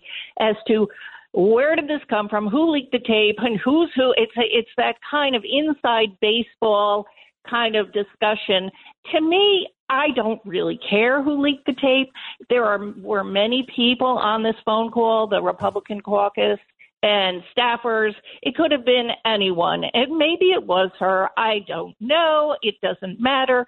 The fact is that the tape reveals what it reveals and you know, McCarthy looks bad, which to me is a win-win for our side because when the Republican leadership is taken down a peg and then they have to kiss conservative but then it uh, puts us in a better position to actually pressure the Republican leadership, who naturally are not on our side. Now, I never thought I would find anything in this day and age where I would agree with the Trump hater, uh, Mr. Kinzinger. But Adam Kinzinger has come out and said this audio tape with McCarthy proves that Republicans, the leadership, thinks that the party members are completely dumb. Mm-hmm. Yes. But that is true of all the elites in Washington, D.C. They think the voters are dumb. And that explains how they come at us and how they lie to us and how they pretend to be uh, advocating for positions that we are feeling strongly about, and then they never actually do them. So it's usually election time, they talk conservative lingo, and then they ignore us in between elections. So, yes, it is. I think, interestingly, through the Trump years, that has become widely known by the Republican voter, and that is a good thing, knowing the truth. Speaking of truth, there's an op-ed in the New York Times. Um, what is Jamelle um, uh, Bouie? I think I, I Right. hope I pronounce his name right. Anyway, he used to be with Slate. I used to read his outrageous stuff when he was with Slate, and then he moved from outrageous stuff at Slate over to the New York Times. He has a piece today. He says Democrats can no longer ignore the culture wars. Like, like it's almost like you know Rush used to talk about this. Like, like they were never part of it. Like they they were never part of the history, and all of a sudden here they come. This is they can they are the culture war. You know, there's for the first time, I think they're feeling that they're in a war because our side has engaged. And thanks to Ron DeSantis and the parents who've been involved in all, going to all of these school board meetings and protesting some of the curriculum that's being presented to their children, that has been the vanguard and the pioneering of the culture war on our side. And so it makes sense to me that Jamelle Bouie, I don't know how his, his name is pronounced either. I don't mean any disrespect. I just don't know. Bouie, I think it is. I think it's Bouie. But it- yeah. Yes, it makes sense that he feels for the first time that Democrats are under attack. It's because for the first time, the opposition is pressing back. And that is also a wonderful thing because they are really unfamiliar with how, how to proceed if the Republicans or the conservatives aren't surrendering. Exactly. Now, there is a story from Fox News this morning. Olbermann, one of the old has-beens on the Democrat punditry side and, and TV side, and others, other liberals are suggesting a very simple solution to the for the rodent kingdom. Um, they think that the rodent kingdom ought to pick up stakes in Florida, move the rodent kingdom out of Florida, and move it somewhere else. Uh, this is not even realistic. Do you think that Disney would ever consider moving their little rodent kingdom out of Florida to another state because they're what do you, is this? Let me ask you another question. Let me start with this question.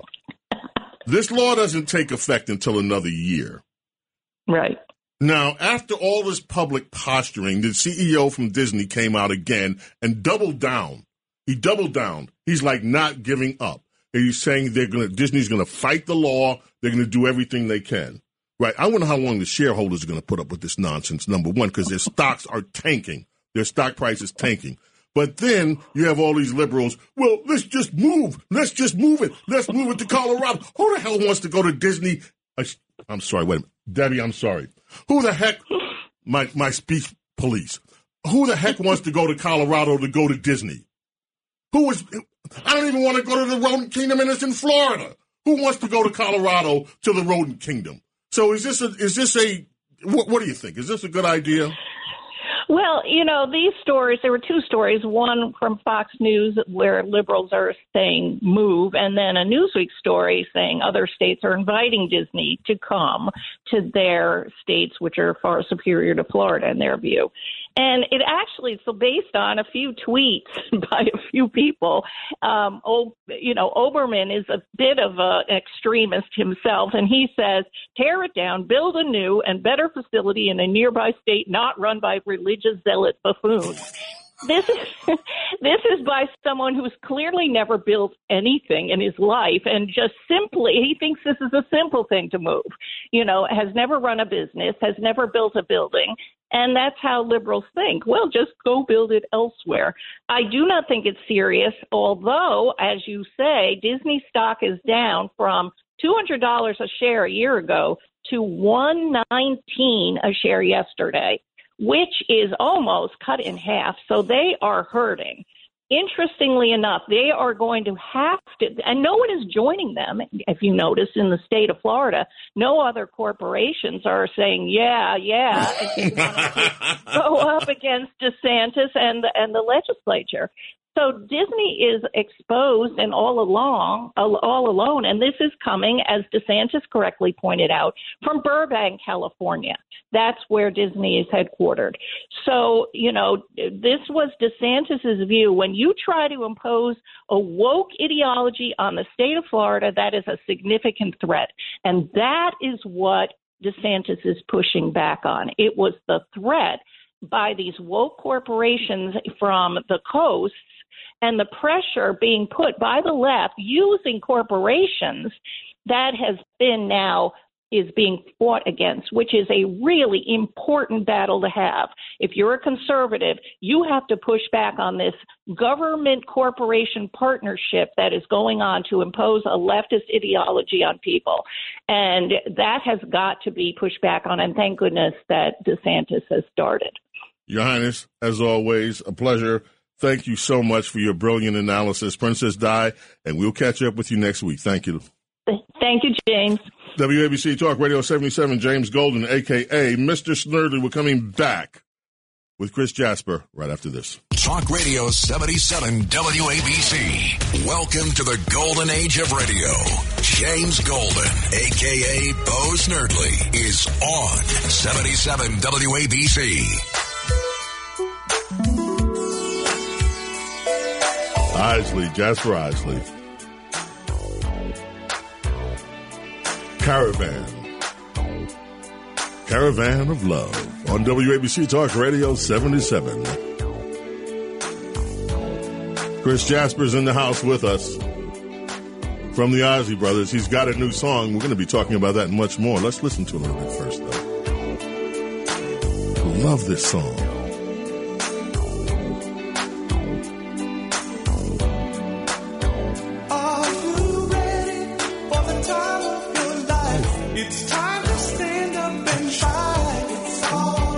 All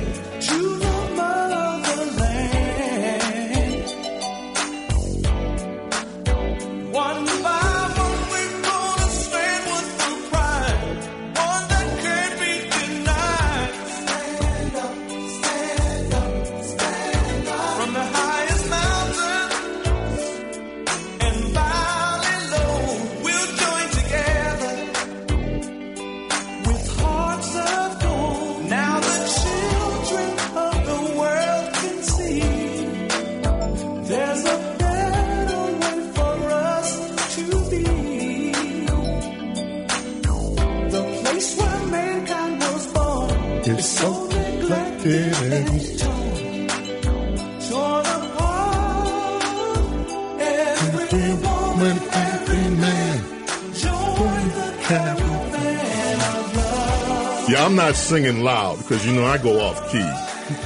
I used to be in a band, Chris. They told me, you don't sing. You can do the spoken word parts, but you will not sing. That's you singing lead on this, right? Yeah, yes, yes. And this is uh, this is Isley Jasper Isley's uh, biggest song, actually. Uh, brings back a lot of memories. Keep it up. Sing with it. Let's hear your voice. Come on, Chris. The horse in the morning, man. Come on, just a little bit. I'm your brother, don't you know? Yeah, yeah. Got to open up a little bit, you know, get a little tea in there, you know, tea and honey. Okay.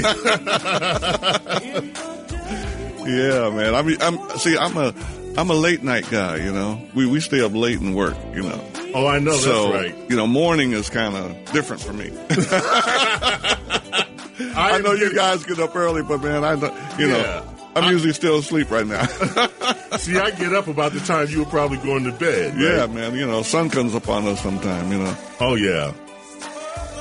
I love this song, Chris. Yes, it's it's, it's got to be my favorite because it was a turning point for me. You know, um, I was start, starting to learn more about the scriptures, and the song is based on the scriptures. You know, in the, in the Bible, uh, and you know, Christ returns, and it's just an important song, important message to get out there. And I'm so glad it was a big song because that message went all over the world.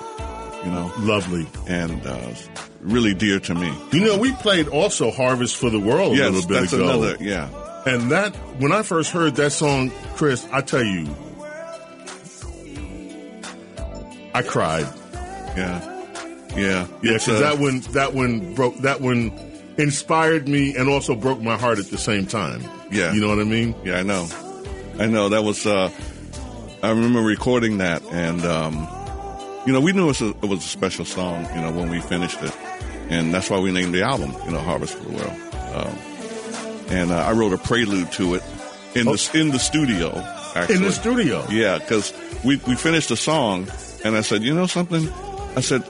it should be something that sets this up because it's such an important message, you know. So I took about a half an hour and came up with the prelude, you know, and uh, we put that right in front of it, you know, to kind of set it off. So Okay, so let's let's do some history first. Yeah. So when I was a young young tyke, you know, there were the Isley brothers, right? Yeah. And and you had to be a young tyke too. I was young, yeah. I was right out of college, yeah. You were right, but so when I no No, no. When I I remember when I did Harvest for the World. okay when you And- did and how, that- so you were right out of Harvest car when you were already performing Yeah, we were performing way before that. Yeah. with them. Yeah, we you know right uh early seventies, you know, right after It's Your Thing, you know, came out.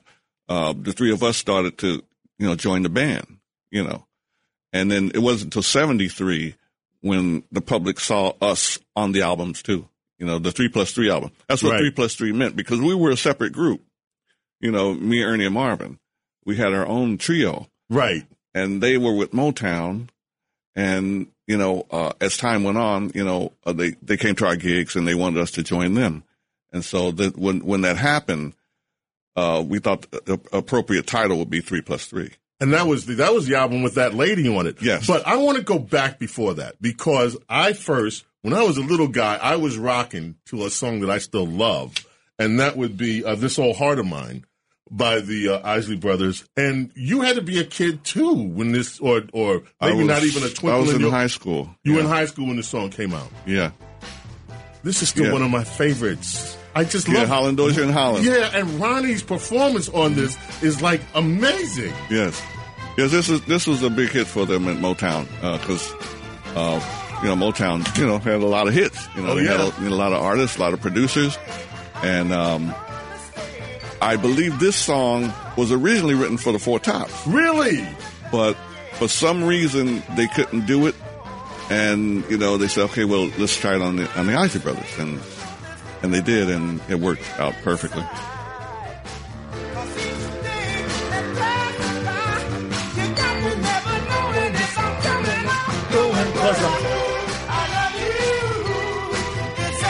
This never gets old. you know, hit records have a way of uh, living forever. you know, um, you know, if, if if it's a big enough song, you know, and if it's if it hits, you know, uh, a certain theme in the lyric, you know, Mhm. where people identify with it, it you know, it just lives on and on. You know. So you went to Juilliard, didn't you? Yes, I did. I attended Juilliard, um, and I studied composition there for a year. And um, I heard that uh, Billy Taylor was going to be uh, teaching a The course. legendary. Yes, out at CW Post in Long Island. And I was, you know, I was partial to jazz because that's what our trio was. It was a jazzman trio, we called ourselves. So I said, I want to go and see, I want to study at, at that post, you know, because in composition at Juilliard, we were only writing atonal music, you know, which is okay, but it's not my, my thing, you know. And so, um, when I went to post, I was able to, you know, compose jazz and, you know, classical stuff and whatever I wanted to. And that kind of freed me up, you know, and, uh, that's why I transferred there and I graduated from, uh, CW Post. Do you still listen to classical music? Yes, like, on occasion. Uh, but mostly I have to admit, you know, R and B and, you know, rock, uh, basically what I listen to the most. Yeah. I like classical music every now and again. Oh yeah. And Yeah. so you used to, so you went to that whole composition and understanding, Oh, analyzing it, you know, breaking it down to its nuts and bolts, and you know, writing for different instruments, you know, or- orchestration, the whole thing. So, um, I'm I'm used to looking at music from that standpoint. I even play my uh, some some of my piano parts and keyboard parts with orchestra in mind. You know, that's why you know uh, the Isley Brothers say from seventy three to um, to eighty three, we didn't use any other musicians, and the reason for that was you know I would uh, with the synthesizer filling in a lot of voices that maybe the Mhm. orchestra you know would play, and um, that's kind of my compositional background that you know the group kind of relied on. And then there was Ernie, and Ernie, And, and he added the rock, uh, Right. the feel to it, yeah, which added another dimension to it. I remember when that lady came out, people flipped, they wigged because Ernie's playing was reminiscent of Hendrix. Yes. And most people don't know that Hendrix played with the Isley Brothers before he broke. Hendrix was with the Isley Brothers before he became the rock and roll icon that he became. That's true. Yeah, he, he was. Hendrix played for you know a, a lot of different groups, but when he was with the Isleys, you know, um, I think it may be two year, two or three years that, that he played with the, the band. He was, you know, he kind of took took over the show sometimes. to, had pull him back, you know. Okay, Jimmy, don't don't do too much, you know. But uh, he was he was really a character and uh, a showman, you know. And he eventually went to England and uh, established his own group, and you know the rest is history. The rest is history, as they say. But then came along, who's that lady? And you still hear this song. Who did? did- Who? Okay, explain the writing. Was this a collaborative writing on this song? Yeah, me and Marvin, you know, collaborated, you know, on this song, but this was a um, an updated version of a previous Isley Brothers song that came out, um, I think, in 1964 or something. But it didn't sound anything like this. You know, I totally rearranged it. You know, the only thing that's similar is who's that lady. that's it. Everything else is different. You know. Now, the thing about Hendrix that most people, and I mean, I love Ernie's playing. Ernie's playing Yeah. here, and you know, I'm partial. My favorite, I mean, I have so many from Ernie that I like and, and the group, Mm-hmm. but my absolute favorite Ernie Isley solo is Summer Breeze. The Summer album Breeze, Mm-hmm. and the live version, but the album version of Summer Breeze. Every time I hear his solos on that, I it just and on this one it blows my mind. Yeah.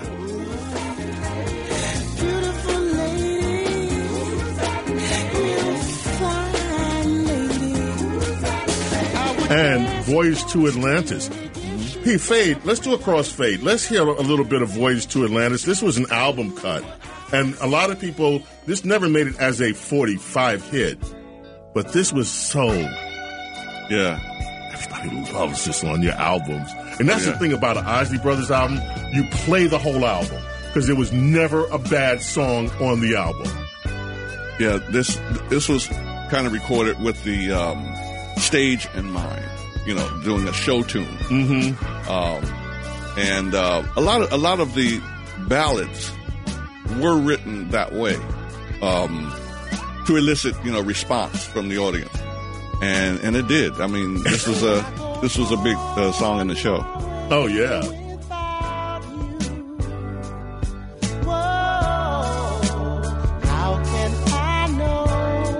Voyage to Atlantis, the Isley Brothers. If memory serves right, this is the Heat Is On album. Or was it? This is no, this is uh, one. What- this is, Winter- uh, sh- um, Showdown was it? Showdown or Winter Tickler? Yeah, Oh, look. It, it- yeah, it was one of one of those two. Because y'all had one album after another it after was- another. Then came Fight the Power. Fight the was Power was huge. Yeah, and matter of fact, WABC was one of the first stations to play it. Yeah, I was I was really pleasantly surprised with that.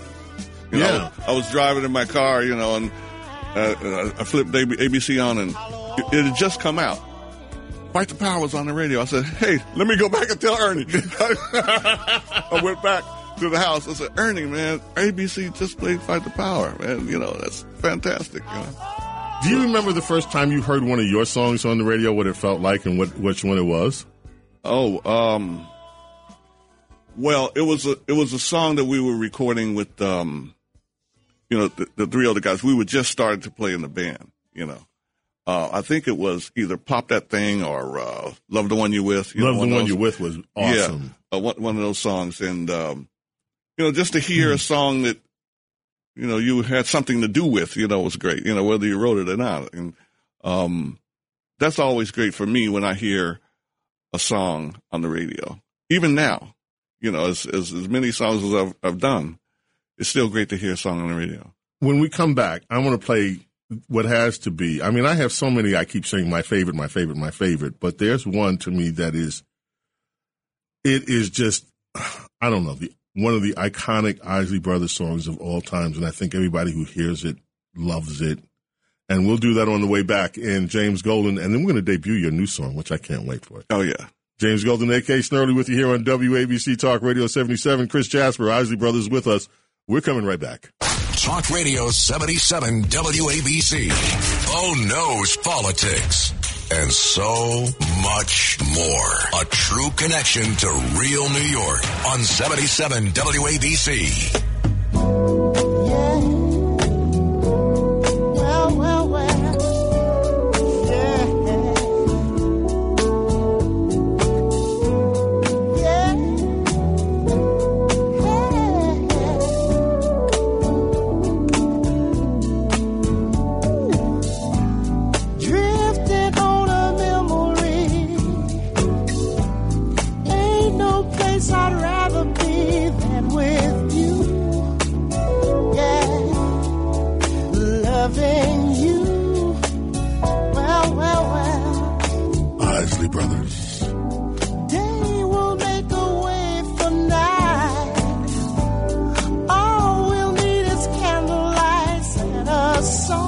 On WABC Talk Radio 77, we're here with Chris Jasper. Keep the music up. Isley Brothers, Chris. Yeah, man. Uh, I wrote this one like right out of college, and um. I started to use the synthesizer a lot more at this time, you know. Um, and that line, you know, it's a it's a counter melody, you know, uh, to the main melody, you know. And um, I didn't know it, but at the time, that was the first time, you know, uh, someone had done that. Is do a counter melody along with the the main melody of the song, and it turned out to be one of the biggest songs in our in our uh, show. You know, when we hit so- that, Mhm. you know, the crowd was just, you know, And react. still do. I mean, Yeah. every time you hear this song, this song, yeah, it's like I, like I say. Sometimes when you when you hit that that right chord, you know, it it, it just lives on. You know, song just lives on. I have two two di- memories of this song outside of. I still play this song in my regular music playlist mm-hmm. because to me this is just I, I this is a song I never get tired of hearing. Never ever get tired of hearing this song. Right? But I have two memories of this song. So my cousin who was in radio, Jerry Bledsoe, Jerry B, used to hang out with you Yeah. guys. Yeah, yeah. I saw Jerry a lot. yeah. So I, I was hanging out with Jerry, and Jerry was like one day, "Oh, let's go, let's go over to Isley's house." So we went over Ronnie's house over in Teaneck, mm-hmm. and I remember this. It just blew my mind. Ronnie was just walking around the house doing something. He was just singing this, just like you know how you just sing something you're not really. Mm-hmm. And I'm listening to him singing this in his house, and his vocal was so amazing. I'm listening to this, and I'm like, this is almost better than being at the concert to just hear it come out of his mouth. Well, yeah, personal personal uh, concert. Right. Yeah. And, and then there was the concert that you guys did at Madison Square Garden when this song was hot. And in the and and after the second verse, after we came out of the intro, you took the lead and you sang it, and everybody went wild because this was the first time they ever heard you sing, and it was just it blew everybody's mind. Yeah, that was that that became part of the show, you know. Um I don't know when it started, but uh, you know, he would say he he just one out of the blue. And it was I wasn't even expecting it.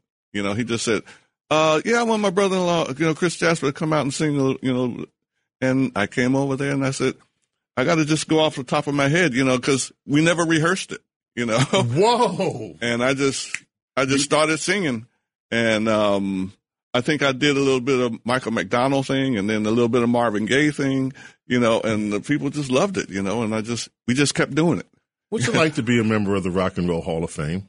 Oh, it's fantastic. I mean, that's a great honor, um, you know, to be recognized in that way. You know, um, it just it just shows that the music, you know, had an impact, um, you know, on on people's lives. You know, when when when you're when you reach that kind of uh, recognition, you know, the Grammy, same thing. You know, um, it's just I don't even know how to put it into words, but it's um, it's something that I never thought about. You know, because I was always worried about writing music. You know, what's the next song I'm going to write? You know, um, try to, just try to keep a certain level uh, of of um, excellence, I guess you could say. But it, it's just a great thing to me. Well, speaking of the next song that you're going to write, it's that time. Let's hear it. And now, on the Saturday morning radio extravaganza, the debut broadcast of We Are the People. We Are the Nation, written and performed by Chris Jasper.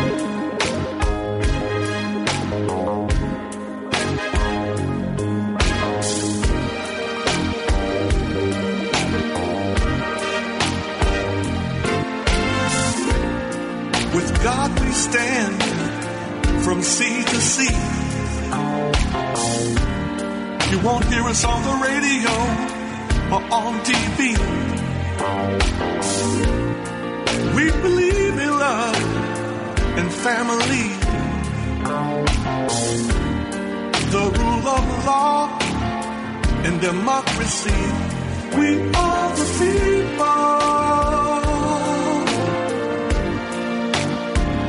Nation.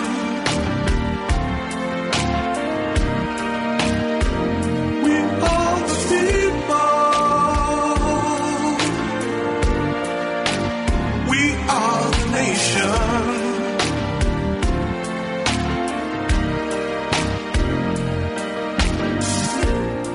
We fought the wars across the sea. We made the sacrifice to establish peace. Endured the struggles of civil rights. So that equality would define our lives. We are the people. We are the nation.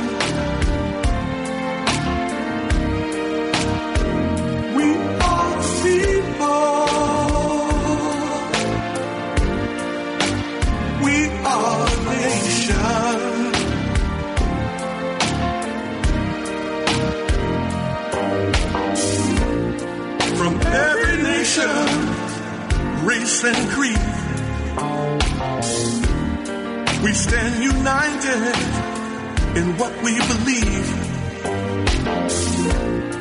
And we will always keep the faith and come together in peace one day. We are the people.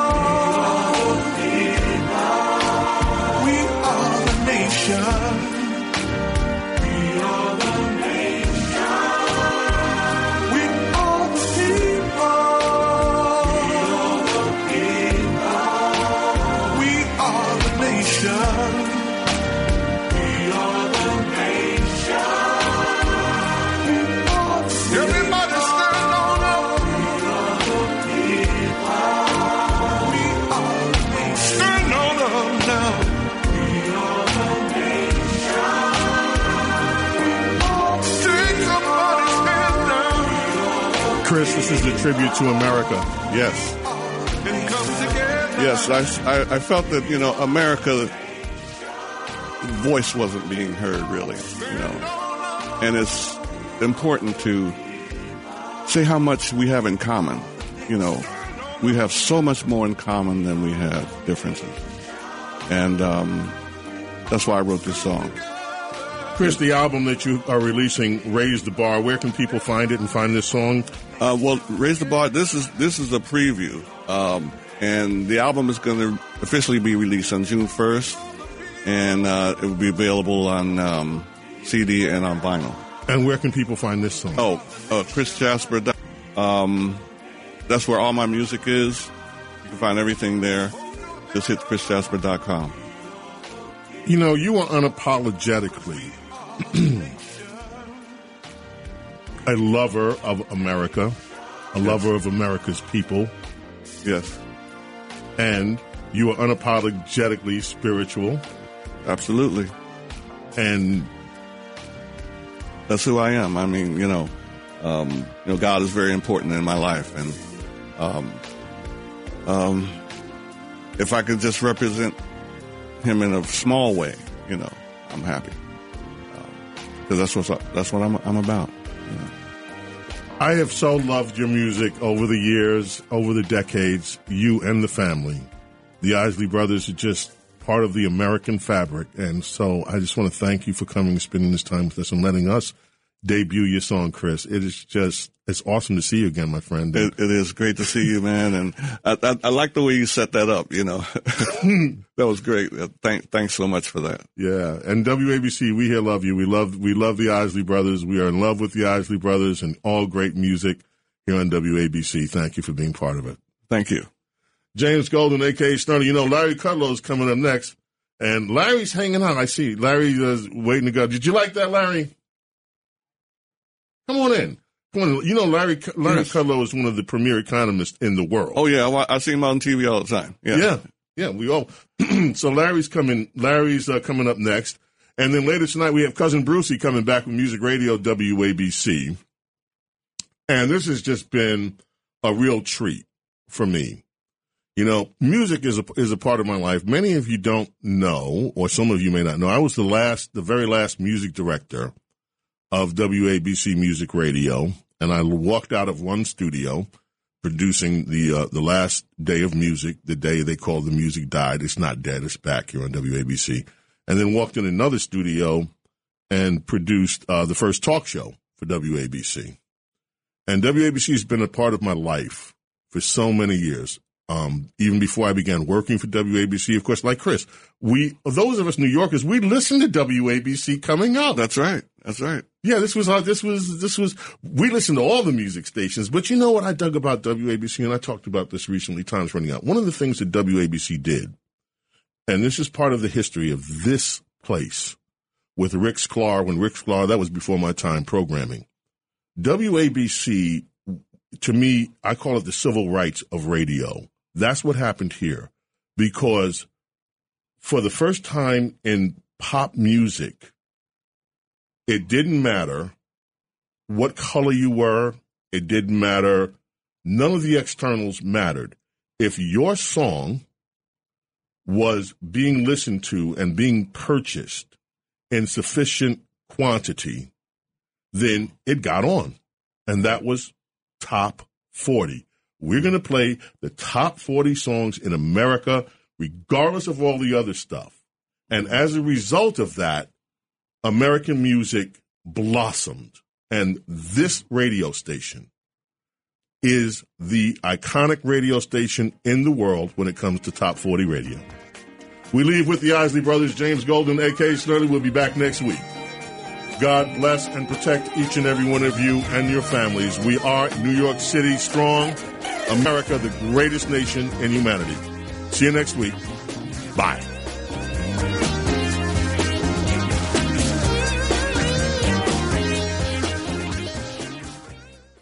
This is Greg Kelly for Priority Gold. What does it mean to be America's precious metals dealer? It means that you're in touch with the hearts and minds of those who love this country, value our freedom, and want to protect the future. Priority Gold is that precious metals dealer. They've helped thousands of Americans back their retirement with solid gold and silver. Call Priority Gold at 888-506-6439. Receive free shipping, free storage, a free investment guide, and one of the best purchase experiences in the industry. Call now or go to prioritygold.com.